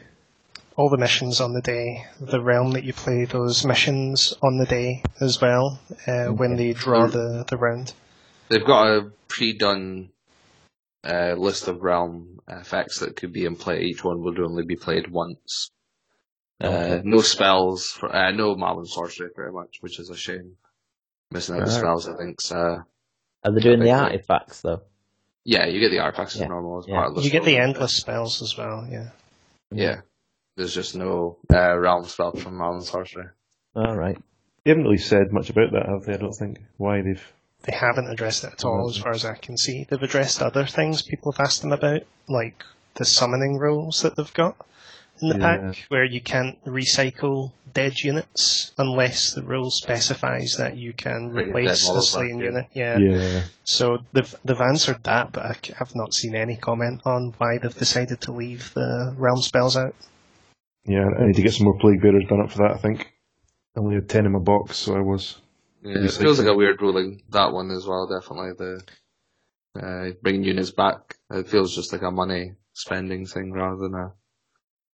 I think it's probably a way of them trying to comp out mass summoning armies, but I don't think I think they want to deter it more than make people buy more stuff. I think they just want to deter that kind of like they want. I Slaanesh think looking at the and, pack, they uh, want everybody's army to look really good. That seems really important for them, which I can admire. But um, I can see why it's rubbing a lot of people up the the wrong way. Yeah. It hasn't. Uh, yeah, the uh, entirety of it, it doesn't affect me in any way. I just, uh, like you say, it just stops folk with like a say a Slaanesh army, for example, infinite lawnmowers throughout an event.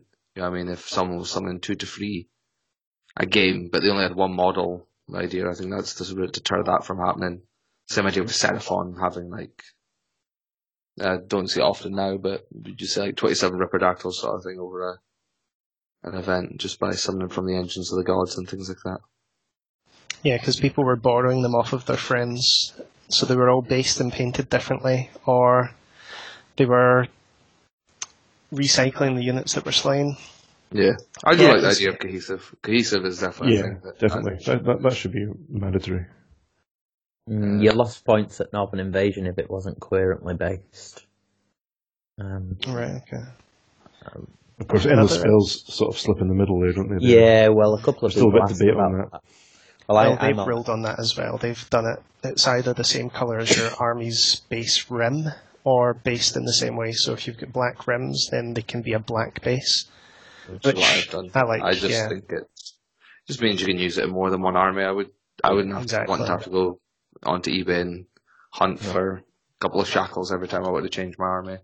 No, I, I mean, I'd have said clear bases would be great, but some of them are obviously like the the grave tide. You can't you can't even do that with. So, Yeah. Um, no, I'm I'm not sure with about black. j- just just pure black bases seems a bit kind of meh when you've got these lovely armies, or even even just normally painted armies. Just a just a black plain base just seems a bit. They're more of a. The issue is they're more of a token than a part of your army. That's Oh no, no, absolutely no. I'm, I'll be happy. Same idea. Like if you painted your endless spell, like say you did a purple sun purple, yeah. but again, it doesn't tie into your army if none of the rest of your army had purple in it. No, I think that's I think that's fine. It, it doesn't need to be cohesive. Doesn't need to tie in with colours. It's just it should be.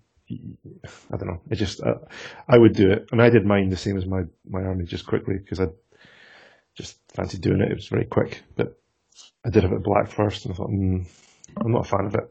I'll just I'll just quickly chuck on some uh, some some of the basing that I've done. Doesn't take long, but I'd be happy to see folk do it in a a neutral colour or whatever, you know, like a, a magic colour, like you say, rather than just nothing. Yeah. I've, I've so. done all all mine a, a neutral base color.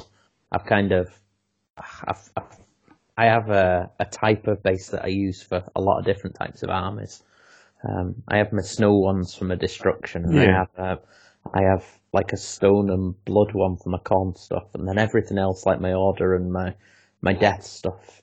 I kind of just have uh, put sand. Well, I have a special mix of sand that I, I buy it when I buy my lime. I, I do rendering around the house and stuff like outside plastering, and I buy this special type of sand for uh, for lime, and it's perfect for basing. It's got like just the right sort of consistency of aggregate in it, and then uh, I just stick that with a PVA, wash it black, wash it brown, um, and then stick some static grass on it and in patches, and I'm done.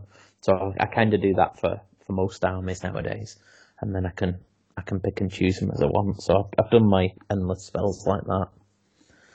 Um, but I don't know. I can I can see if people want a, a really different basis for all the different armies, why they'd want something neutral for the their endless Yeah. spells. Yeah. Yeah.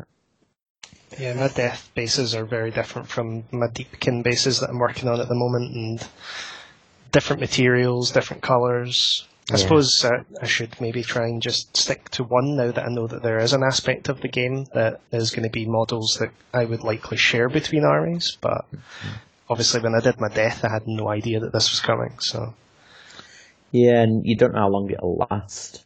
Um, yeah. Uh, So endless it could spells are just with us at the moment. Yeah, I think once we get past the Soul Wars and we talk about like the the end of the Necroquake or the Etherquake or whatever it is, and and maybe if if sorcery settles down for a while, um, they may go like the old, uh, you know, you go through phases, so it might not be there forever. Okay, so um, it'll be interesting to see how you all do and to hear about the uh, atmosphere at Face Hammer. I'm sure it'll be great. I really like Element Games and the Northwest Gaming Centre, and it's well positioned. And uh, back I'm where I, I, I yeah, I, I used to have an office where I used to work about I don't know about 200 yards down the road from it, so I know the place well. It'd be nice to blow some cash in the actual shop rather than just doing it online all the time. Yeah, it's great. It's brilliant because they give you the same. It's the same price in store as online, so you don't. You know, sometimes you feel you have to shop online to get a saving, but in there it's it's perfect. So Hope, hope you get a sweetie as well. yeah, yeah, you do. Yeah, Do you? Good. yeah, yeah. You get they have them on a on the uh, desk in a little a little dish. So it's brilliant shop. Outstanding. So well stocked. And mats, mats, there are uh, really good. I bought a mat last time I was there. One of the fat mats. I have a bit of a mat obsession, as the wife will tell you. I uh, I have a a loft full of mats, so I keep trying to give them away as prizes, but yeah. Okay, so uh, that's tournament. So uh, Nathan, you've got a, a bit of a an interesting tale to tell us. Uh, this was something you were mentioning to us about uh, your local store and a game you had yesterday. Do you think you can uh, give us a few words on that and let folk know what that's all about? Yeah, definitely. Um, so, I, just to preface it a bit, I do a bit of uh, relief work for one of the local Games Workshop stores on my day off. So, if he ever needs a holiday, um, I, I'll cover in the store. And he was telling me about someone. This was about a year and a half ago. He was telling me about someone who comes into the shop. Can't remember how we got into it, but he was telling us that it's uh, he's a, a blind kid who's hearing impaired as well, so he's got no sight. Um, he, he's, uh, he struggles to hear, but he played Warhammer, and I just remember thinking that it was quite crazy that someone that can't actually see would be able to play uh, a game as complex as like a tabletop war game. And the, he went into brief detail about the fact that he uses magnetic boards and um, his, I think it's his uncle and his dad, or um, his, his dad and his stepdad, or uh, whoever help paint his models and get them ready and prepare all this equipment for him. And he's got digital copies of the sort of battle tomes and the rules. And just randomly, about two weeks ago, his dad reached out to us on Facebook to the club Facebook page, um, saying that they were looking for someone for him, uh, somewhere for him to come and play, because he, he plays with his parents now and then, but they're not really like dedicated enthusiasts. So I think uh, he was getting a little bit sort of fed up playing the same people over and over again that didn't really have as the same sort of interest that we all have in it. So they were kind of looking for kindred spirits and people that would be able to to help him. But obviously with his disability, I think they were having a hard time. Uh, they tried a few other local clubs, but uh, I remember the guys and the committee at the club were really excited about getting him in. We've got someone else with uh, learning difficulties that goes to the club that we help out regularly as well. And um, yeah, so we, we got him to come to the to the club on Saturday, just gone there yesterday, and I volunteered to play him because I was fascinated by the story and I, I wanted to to find out a bit more about it. So he's got magnetic boards, like sort of like metal sheet boards with um, sort of grass on top of them, and all the models are magnetized. And he just feels his way around the table, and he uses the measuring gauge from the starter box, the old starter box, the you know the blue stick that has the Oh, yeah. inches kind of, so you can feel how many inches Oh, yeah. he needs to measure. Uh, I was just blown away by how much of like he doesn't get any. He doesn't really need any help other than you telling him what dice you've rolled. Um, he uses tactile dice, like big giant dice that you can feel the sort of like how many spots it is. And we were joking about it earlier, but we played a thousand point game, and I think if we took setup out of the equation, it only took us two hours.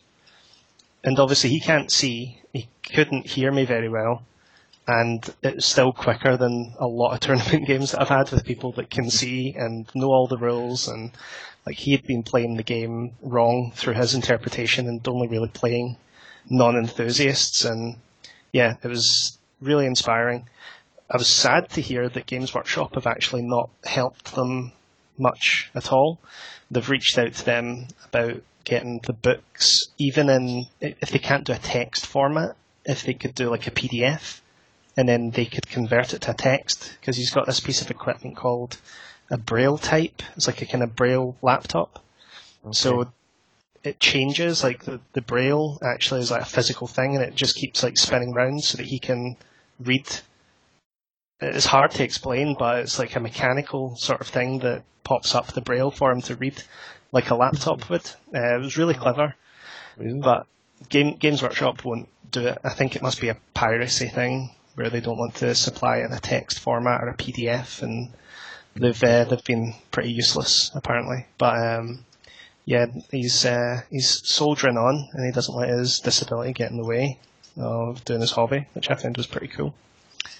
So, so I mean, I I don't know much about this. It, it sounds really good, and you know, I've we have a a, a local tournament up here, um, obviously based up in Orkney, um, and we have an inter-county tournament once a year with Shetland, and one of the lads who comes down um, is profoundly deaf; he can't hear anything, and I mean that's obviously got its own issues, and you have to make sure that you you you explain everything face to face, and it, it takes a little bit of getting used to before you play. But this takes that to a different level. So I understand that his his pieces are then magnetized, and he'll know where they are from feel.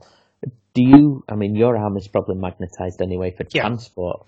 Um, but if he was playing another opponent, would they need to magnetize? Because I'm assuming he'll have to feel around and find where everything is. Yeah, probably. Uh, well, I didn't really get like a big induction into like how he plays. So we just kind of went at it, which Yeah. made it even better. I was I was quite surprised how quick we got into it. But um, basically, how we got around that was I would lead his hand. Okay. So I would like kind of like take his hand and say, right, okay, this is your model here, and then move his hand to where my model is, and then he could kind of have like a sort of feel of the distance. Or when it came to piling in, I would like touch his hand on top of his model and then on top of mine, and then Yeah. explain by just telling them to the left or to the right with regards to what units were where. Uh, he is I, he was a lot more hearing impaired than I expected. Um, I had to repeat myself quite a lot and speak very loudly and very slowly. But um, we he, he came with his mum who can uh, blind sign, I think it's called. So she can like draw sign language on his hand so that he can kind of uh, like understand. So he brought his mum, but after about half an hour, his mum was like, "I don't think you really need me," and she just kind of left because we were getting on quite well.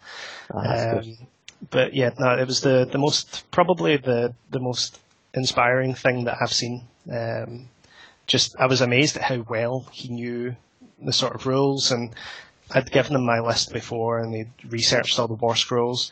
He could actually navigate the war scrolls quicker on this braille device than I could with the physical book or the app. so when it came to looking up rules, he had them all kind of shortcutted on his keyboard and stuff, and he just navigated it dead quick. Like I was talking to the guys in uh, the sort of committee at the club about it, and I was saying that after a couple of months, I've no doubt that he could play a game in two hours tops. Um, the tables that he was using aren't standard size, so I think you would need to get uh, bigger tables, and it does help. I think if the models are magnetized, because there was a few instances where a model was knocked over or scenery was moved slightly. Uh, so I don't think he'll be turning up at any tournaments anytime soon, but I think he is just more than anything looking forward to playing more people.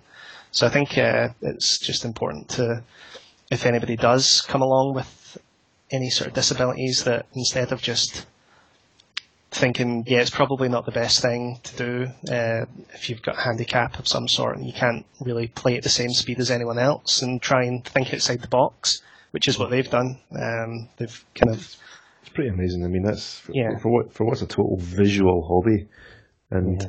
not even just a hobby, but a game. If you're if you're playing, and with so much information to take in, Christ, we we struggle with, you know, being fully functioning, uh, you know, eyesight and everything, and it's it's, it's hard enough doing that. Um, I kid, I kid you not, he was looking in the direction of things because he, he must have been visualizing where Yeah. things were. So from me describing where things are, and he had a feel around the table before, so he knew where all the scenery was before stuff was the, like, um, and he was even talking about line of sight. He was like, obviously I can't see, so there's no like I, I don't. And that- it's a sort of abstract concept to him, but he was like, "Oh, the keep is on that side, isn't it? So is anything on the other side of the keep?" Uh, I was just blown away. It was amazing. Um, It was a daredevil kind of moment where his, his other senses are kind of heightened.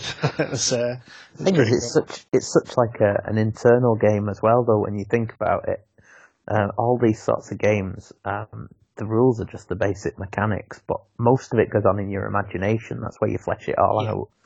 And you know, there's such a rich uh, background and and uh, uh, narrative to well, all Games Workshop games and a lot of other games. But when you do it, I mean, to me, uh, it, it it comes to life. I mean, the models represent one thing, but you can see that he's obviously living in a world where he has to use his imagination for everything and to picture things, I suppose, or however that works. And and maybe he's just really good at that. So Yeah, he it wasn't always inspiring, like you blind. Um, I think he, he, his mum was telling me uh, that he played a lot of computer games when he was younger, so I think his blindness has been progressive.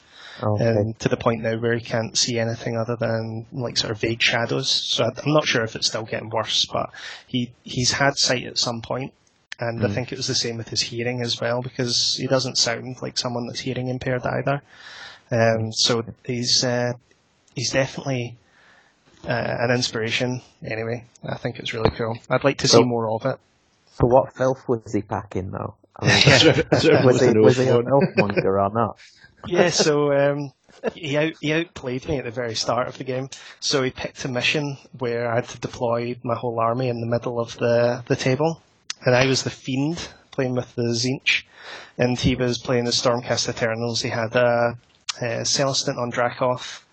Um, he had a Lord Veritant, a Gryph-hound, a Relictor, five Protectors with two Starsoul Maces. He's not missing a trick there and uh, I think yeah, a unit of ten liberators he had. Uh, and because I had, to, I had to deploy everything in this kind of tight little ball, um, he took first turn and went, okay, so my Lord Celestant and Dracoth's going to fire his breath, and it's like a two inch range, and he just hit everything in my army. Took the changeling down to two wins at the very start, and yeah, it was. I think he, he was you, you just. weren't he going was- easy with a changeling kicking about the neither, were you? yeah, he was he was spanking me. He killed eight Tzaangor at the, in the first turn. Um, that was it was a really cool game. Uh, Oh, that's Your good. I ended up years of tabling wasted it. here. I tabled him in the end. I wasn't holding back. He told me that he'd named his Gryph-hound after the family dog, at which point I proceeded to take it off with a D6 Oh, spell.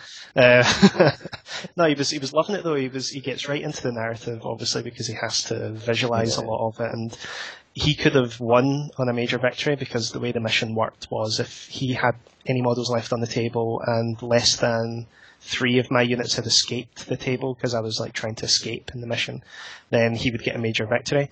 But instead of holding back, he decided to charge in because it didn't seem right to him with uh, to to not charge into combat. So he charged in, and the Tzaangor punched him in the face, and yeah, it was uh, it was a really good narrative kind of game. It was good. Well, it's good on good on you as well for you know um, well, you know, em- embracing the whole thing in the first place, but then not not holding back as, as some people might do against somebody that they feel is impaired or whatever, you know, and try and give them a soft win or whatever. But you know, it's not, it's not in your nature, obviously. So No, well, I wasn't going to lose to someone that couldn't see. Like that was just what would my street cred go down to? If I was, no, but his dad had told me that he smashes them all the time, so I yeah, think he was uh, quite happy as to see his son taking down a peg or two. yeah. No. That was, Well, you that was never good. learn anything if you don't you don't lose or fail, No, exactly. something, do you? So Yeah. That's what I always say to the wife when I smash my kids up. but no, he left with a smile on his face, and he said he's coming back to the club, uh, which is a win. Uh, that's what we wanted. We didn't want someone to not come back because they felt they couldn't like play. We we set the table up in the lobby of the place where the club is as well, so I think that helped because the hall can get quite noisy with oh yes. playing all their games. So, but uh, no, it was. Uh, I'm looking forward to playing them again, and I'm sure he'll get his revenge. Yeah. Well, you'll have to tell us about it next time. Yeah, sure, I'll do. Right. Well, cheers for that. Um, well, I- I'm conscious that we've uh, we've been chatting for a while, but um, if we've got some time to carry on, uh, we have got a, a query from one of our uh, our podcast patrons, which was for Liam because Liam is the well the the, the filthiest amongst us, I suppose.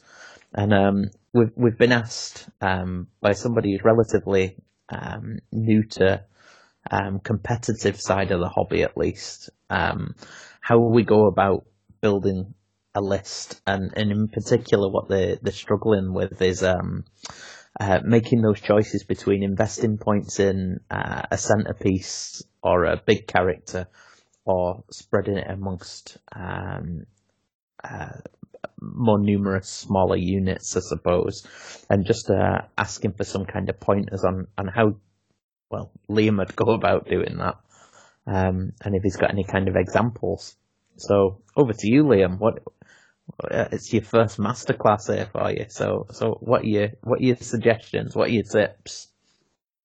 more it's uh, myself. I like I like having a big model. I like having something that can go in and it's my personality of the game as well, is to just go in and smash, have a big model, taking heaps of little guys off and that. And Mars on your side of there's like it's talked about is is the horde meta and the monster meta. We're kind of in in Scotland. We're kind of in a mixture. It fluctuates between the top of there being a lot of one and a lot of the other one event, and then next event you won't see any monsters sort of thing. Uh, normally your monsters, you're best having something that survives. There's no point in having something that's just going to be there and get taken off because it it doesn't. You need it to do something in your army for your army. Again, if it has like a bonuses or benefits to the rest of your army by just being there uh, straight off, like obviously like a slaughter queen on Cauldron. Obviously, she gives the players out, and obviously you can give her the ability to give. She gives plus one out armor save out to units within range. Things like that. She also has obviously uh, witch brew to a unit. Just things like that that allow them to buff your army. There's no point in having having in your army and you have her have all these abilities but not have anything to target with on those uh, abilities, which is quite a shame. Uh, quite a, most of the big characters that are heroes also kind of fill a place in your army, like Lord of Change does or Demon, uh, uh, Tzeentch. Uh, Wrath of Khorne Bloodthirster synergizes making the army go faster. Great Unclean One has the ability to obviously give units extra attacks, or obviously has the ability to cast spells easier and give them extra movement. Uh, Vampire Lord and Zombie Dragon is an example for it obviously has a command ability to give reroll hits to a unit. Obviously he's fast and obviously can lend a hand in combat. You obviously give him spell to obviously debuff your opponent's army or obviously make him better. There's quite a lot of the big monsters that do that. The problem is, like you say, is when you're obviously trying to work out how much uh, models to wounds you want in your army. Then there's obviously all these army, different armies have different problems with uh, this sort of section. Uh, I think it was Nighthaunt was your aim uh, that was asked for. The That's moment- what he particularly wanted to know about. Yeah. Nighthaunt don't actually have the a much big models like centerpiece model. There is what Olynder or the Black Coach. Uh, I think a person in our group played the Black coach last at Northern Invasion. Yeah, GP. He said it, it was it was very fast, but he said it didn't really do much. It was more just fast and then held people up. Uh, compared to obviously, like you say, like Arkhan the Black is a good example of an ally to add to the army. He obviously has good magic dominance and obviously has the ability to get the spells off that your army needs because he also knows then the spells of all wizards within range of him in your army. Yeah. So you can obviously get your healing spells off or you can get cogs off if that's what your army needs. There's a really struggle for death if you go it's pretty much one way or the other with death. You either have one or two big heroes, then a heap of exposable bodies. You don't really get the the good mixture of like big models, elite models, and then infantry. There's you pretty much have to, like you say, throw your points in Nagash. It's not just Nagash you need. You need the two other wizards with him to buff him to give him more spells access. So if he just goes in himself, he only knows seven spells which you just then that you're one spell short of actually having options, and then half those spells have such a short range, you would never get to use the half of them during the game. And uh, right now, Grimghasts uh, for Nighthaunt seem to be one of the strongest units. They're battle line for Nighthaunt. They're fast. They are very killy. They have a four up armor, like uh, it's been talked about before, that ignore and rend and well modifiers and uh, on their saves means they just ignore half the damage coming into them. Uh, they've got two inch reach, so you can rank them in twos, and they obviously all get to hit two attacks each. Reroll them to hit against units of five or more models. It's just brilliant. Uh, they also have the Nighthaunt spells are quite good for them because you can obviously heal them quite quickly. I still feel myself personally that Legion of Nagash or Legion of Sacrament and the like are better because they get the grave sites which heal the Grimghast a lot easier without you having to actually do anything for it. While would you would you take that over the Nighthaunt Legions then? Would you yes, run the Nighthaunt units but but go yeah, Legion? I would always play Legion. Well, yeah. Legion Nagash or Legion Sacrament or even Legion Night. You're doing kind of the same thing. I feel right now Nighthaunts have a real benefit of it's really they're they're a, they're a good army. They're resilient, I feel they really rely on getting that 10 plus the charges to push themselves in that game of a game that's an even matchup. They, when that, you roll that couple of those 10 pluses, you're kind of like, well, this game's kind of over because I've been lucky in getting two 10 plus roll, which is not the best way to play like consistent. You would obviously, you couldn't say you in five games at an event, you would do that every game which is mm. probably. problem. What's the relevant? What's the relevance of the ten plus? Is that because you, you when they ten plus the charge in the underworld, or is it? Yeah, when they ten plus the charge, they have an ability that they get to after the charge is successfully done, they get to pile an attack immediately, and then in the combat phase they'll pile attack again. Right. But it's what's good if it happened in the charge phase. Anything that says it happens in the combat phase, like sh- some shields and uh, some other items, say that they only work in the combat phase. Yeah. you ignore them and you obviously get to attack uh, in the charge phase and obviously get to ignore all those effects, but you're also getting attacked twice. You attack then and then you attack again normal, but you're getting to attack here before your opponent gets to react. So you could end up taking a chaff wall out with it, and then obviously then moving your three inch pile in, and then attacking something now you're in a better range of. And what about the actual allegiance ability? How does that work? Is it still like the one that was in the handbook where you could uh, deploy? Uh, half your units can deploy under the uh, in the underworlds. They have to come up, I think, by turn three at the moment, or they count as slain. Okay. Uh, nine inches away is normal. Uh, board wide. That's the only difference between them and Neg- uh, Legion. Well, the Legion Night uh, Nagash book. Legion Nagash, you have to come up through the grave sites. Yeah. Uh, I feel with Nighthaunt that you're stuck. You obviously get this wide range, but all the heroes are very fragile and they just die too easily, but you need them to heal the units and buff the units. But they okay. all have these wholly within range is that you just, they're unrealistic ranges that you'll never be in. Like you'll never, not normally be within 12, wholly within 12 inches of a character once you're in combat because you've spread that 12 in, that 10 inch charge out and you've spread your unit way into their, uh, their lines kind of sort of thing. Right, I get you. So, whereas, and I know because I play um, Legions and Nagash stuff, basically your your heroes uh, can use the the deathless minions, and then you also have the um, uh, you also have the grave sites that can heal, so you can pump quite a lot of D threes in. So are you reliant wholly upon the heroes then for Nighthaunt? In Nighthaunt, it's all spells that heals, or if a unit fails a battle shock check, I think it's the other way. Uh, a couple of the heroes also, if your opponent loses slay, if you slay enemy models, you can gain back D3. If it's Stormcast, it's automatically three models come back to a unit. But again, it's on five wound heroes that are costing Yeah. uh, the same points as ten Grimghast sort of thing, mostly. No, am I right? Am I right in thinking most of the units and characters and things in the book can be taken in Legion, or at least can be taken as an ally? Everything that was in the Soul Wars box can be taken straight in the army. They're Okay. not allies. So that's Grimghasts, Guardian of Souls, uh, the Knight of Shrouds, Executioner, Executioner, Reapers, Camera. and the Glavewraith Stalkers. the British Stalkers, the Grim uh, Chain Rasps, Yeah. and the last hero Spirit Torment. Okay, so that's well. quite a lot that can just go slot straight into Legion. But Mhm. then if you want the Lady or the Craven King, they have to come in as allies, like the They'd be an Mongol. ally. Yeah. Yeah. Uh, the Mo- Mourngul can't be taken. Although I think it can be taken as an ally. I think it's got Nighthaunt Legion. as a keyword now, so it should Yeah. be able to come in as an ally, shouldn't it? Yeah. Taking them as allies, they don't get the death save. They don't No. affect any of the, the hero things that. Uh, they don't get a spell from the lures and the gash and that, which No. obviously then just makes them struggle. You're better, obviously, then. Like a Knight of Shrouds gives you a unit of Nighthaunt, a plus one attack. You could just swap him straight out for a Vampire Lord who does the same thing, but he also Yeah. gets a low vampire spell. And he can heal himself for d6 wounds a turn, a game, with his chalice.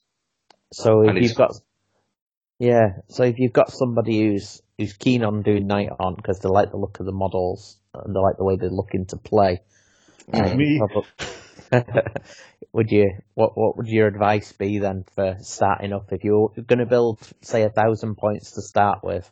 Um, w- would you reckon that the um, the go down the legions route really I think- the best I think the fact they they do best at the moment. I think I talked to Nathan about was Legion of Sacrament.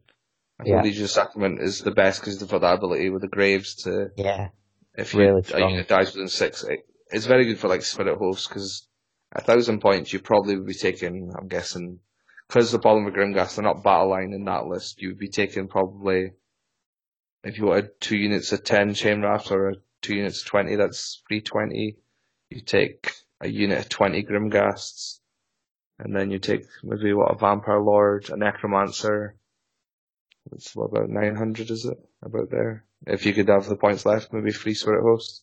Which Yeah. gives you some options of, uh, the, again, the uh, Vampire Lord's fast. It's two ways to heal the unit, plus the four grave sites. You've also got the Vanhel's, which is again probably one of the best spells in the game. Yeah, Uh, especially anything that's summoned. Yeah. Yeah, affects And- and then- And then if you're gonna step it up to two thousand, that's where you look at your big centerpiece and Yeah, build the Vampire that. Lord is Zombie Dragon. Uh, Ethereal Amulet, like you say, for survivability, a free up save. Uh, ignoring modifiers, and he's probably one of the most healing models in the game as well, because he can heal with the chalice, or every time he kills a model, uh, slays models, he'll heal as well. And then you'd be adding again, you'd just be bulking up those units. Maybe making one of your chain rasp units 40. Give yourself a unit of dogs or something just for the fast battle line unit as well. Then up in your unit, I would be, to me, it'd be up the unit of Grimghasts to 30.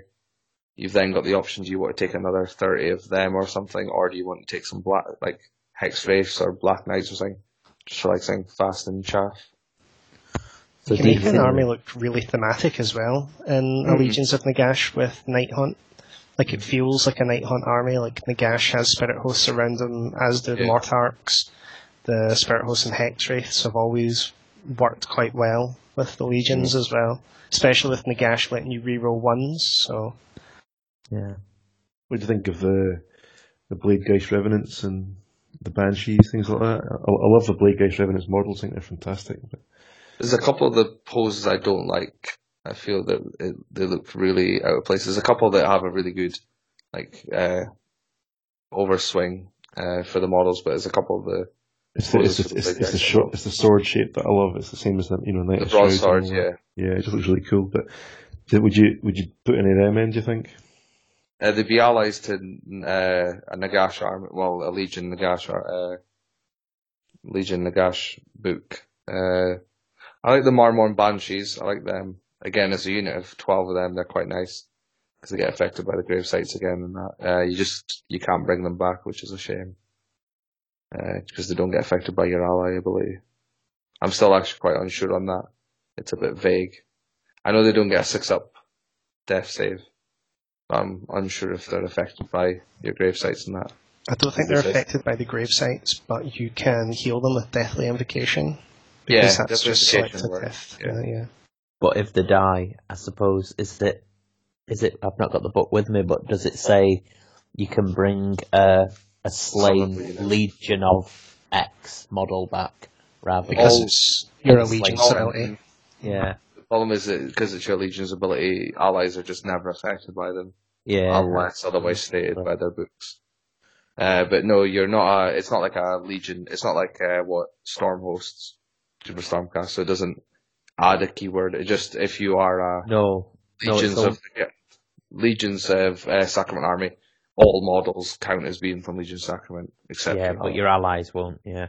So if Yeah. you're bringing the Myrmourn Banshees in, they'll be allies, so they won't get the keyword. So yeah, Mhm. oh, that's fair. So well, that's pretty good. Um, thanks a lot for that. Um, there were quite a few there at Northern Invasion. Uh, they didn't get particularly high up. Um, I think that. Fortunately, I didn't burst any of them. I was wanting to get some free spells. That was my Uh, yeah. plans for the weekend. But Oh, next time, eh? I think we'll see some more of them because they are some great, great looking models in there, and you can. it's a quick them. army for getting on the board. I think that's. I think that literally is the the biggest uh, upsell to a lot of people to them is that they can get them on the board very quickly. Yeah, Coming from someone that paints armies very quickly, I could get them done a lot quicker than what uh, some armies are. yeah, you can make them look good pretty quick as well. It's, I mean, Hmm. it is literally. Uh, I mean, you could get away with just spraying them white and washing them and basing, and you're pretty much done, aren't you? If you want to pick out the metal, you can do.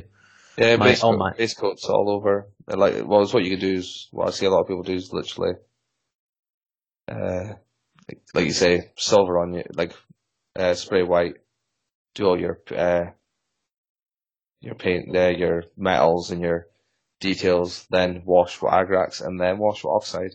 Because Yeah, then your Oxide gives like a dirty ghost, yeah. but then your whole you would have all your base metals done that as well. Yeah. No, it's I, I never pick out my metals. I, I do it a bit of a, a convoluted backward way. I spray black. I then uh, go with um, a dark uh, dark grey dry brush from about the knees up, and then uh, then I do a block up to the top, and then I go slightly lighter from the waist up, and then I go um, a light grey, and then basically I get to the stage where I've got head and shoulders white, and then I hit them with a, a green a green wash all over, and it, it makes them look black at the bottom and gradually gradiate up to a really bright at the top. Doesn't A take long. A Zenithal spray would do that for you as well. Like you Yeah. just, that's what I do. I just most that's what all my all my models start. If you, if you can if you can teach me how to use an airbrush, that would be great. That's I've got- spray cans. Oh, is yeah, it? you can do it with spray cans quite easy. I Yeah. do. Well, I was looking at that with a with Alarielle actually. I've got an idea for doing the beetle, just spraying it black and then hitting it with a fang from one angle, and then I've got a load of those colour shift paints, and I was thinking of uh, hit just doing that afterwards, uh, passing over that, and I think that might give a good effect, but I'm not hundred. I think that would look quite cool. I've seen Yeah. some Maybe, Maybe, uh, eels painted with those colour shift paints. They look, Yeah. uh, they look awesome. I'd maybe on like the horn face part, I'd maybe give it like a just a really light dusting of white Okay, from a spray can. That would because then that just means your feature is the face sort of thing. yeah, That's obviously when when you paint Alarielle as well, her front will be brighter to you than Yeah. what her back uh, backside's going to be. yeah. No, that's good. Well, thanks a lot for that.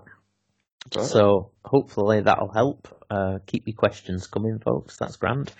Um, in terms of uh, our patrons and whatnot, we have uh, our commercial partner, if you want to call it that, this month is the Army Painter. So they've given us a War Games Mega Brush set to give away to somebody, which, looking at this now, I've got it in front of me, it seems to have one, two, three, four, five, six, seven, eight, nine, ten, eleven brushes. So it's basically got all the sizes. It's got your big dry brushes right the way down to your little tiny things, um, including masterclass brushes, Kolinsky, this, that, and the other. So that's nice. With a painting thing, it's got a what have we got? We've got yeah, loads of stuff. Anyway, so we've got 12 podcast patrons this month. Look at that. We've gone up by 50%. So we could look at doing some kind of a random roll, or I could do something live on the Twitter thing later on in the month. What do you guys think? Should we should we milk it and, and do something live, or or does somebody want to roll a d12? Whichever results in me winning, I need some new brushes. Just go with that. Oh, you should have been at Thingy at Northern Invasion. We had some really nice ones. I don't. I. I don't want to um, undersell the Army Painter with their great brush set here, but have you had those Games and Gears brushes? Have you seen those? No, no. Oh, we had some of those to give away, and they were really, really nice brushes. Must be the only thing I didn't win in the I'm raffle. Um, so, well, what I'll do, what I'll do, um, I'll do something live on the Twitter thing later on in the month. We'll maybe do it that way, and then people who hear this, if they want to, uh, if they want to jump on board, they can, uh, they can do that and be in with a chance of winning this before the end of the month, and we'll draw it that way rather than us doing something blindly where it could be just me picking you out of a hat. I'm fine with that. Yeah. Yeah, yeah.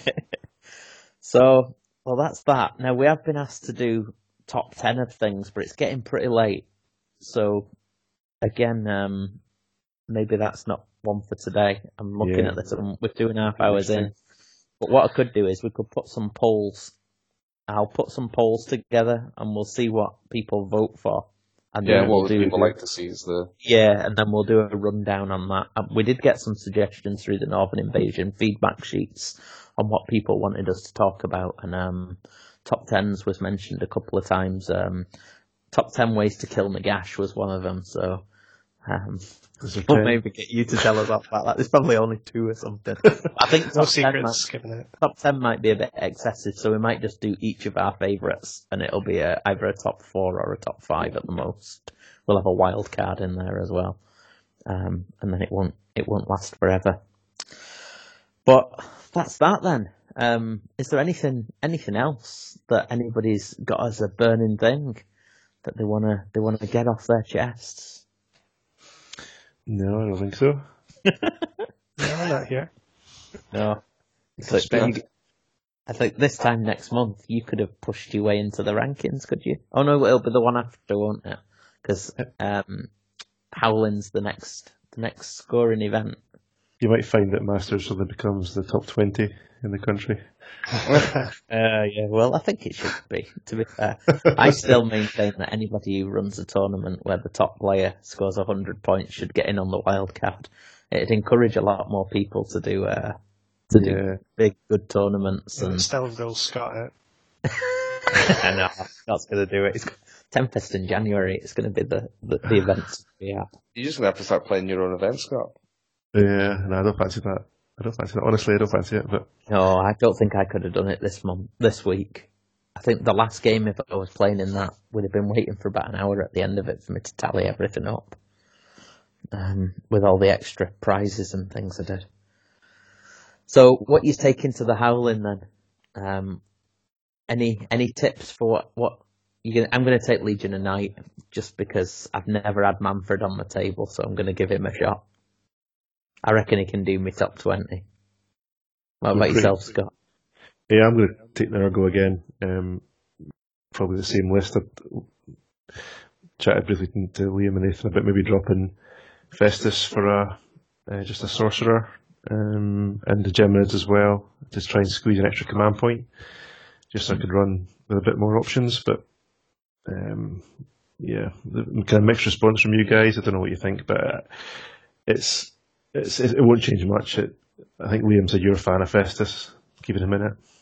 I think you need him just in case there is someone with high armor. There isn't at the moment, but if Stormcast start kicking about again, you could probably have that problem. Yeah, I mean healing's useful, but uh, I think what I will do, and you, you said this before, is, is, swap out blades for the plague squall. Yeah, try to get an extra threat there.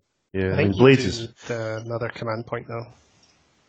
Yeah. I think that you need the, the extra one for the reroll charge, or if you want a bigger run before your charge, as well as giving the plus one attack.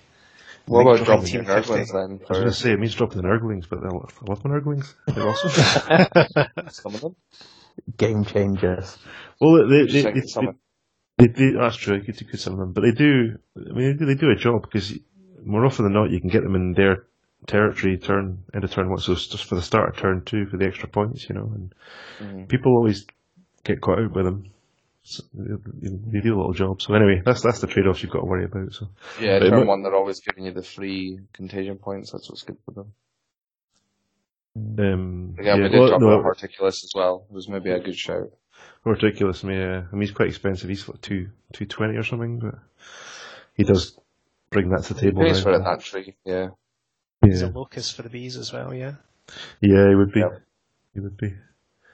So yeah, but um, for for Facehammer and for for Howling, certainly, I think I'm going to stick to pretty much the same list.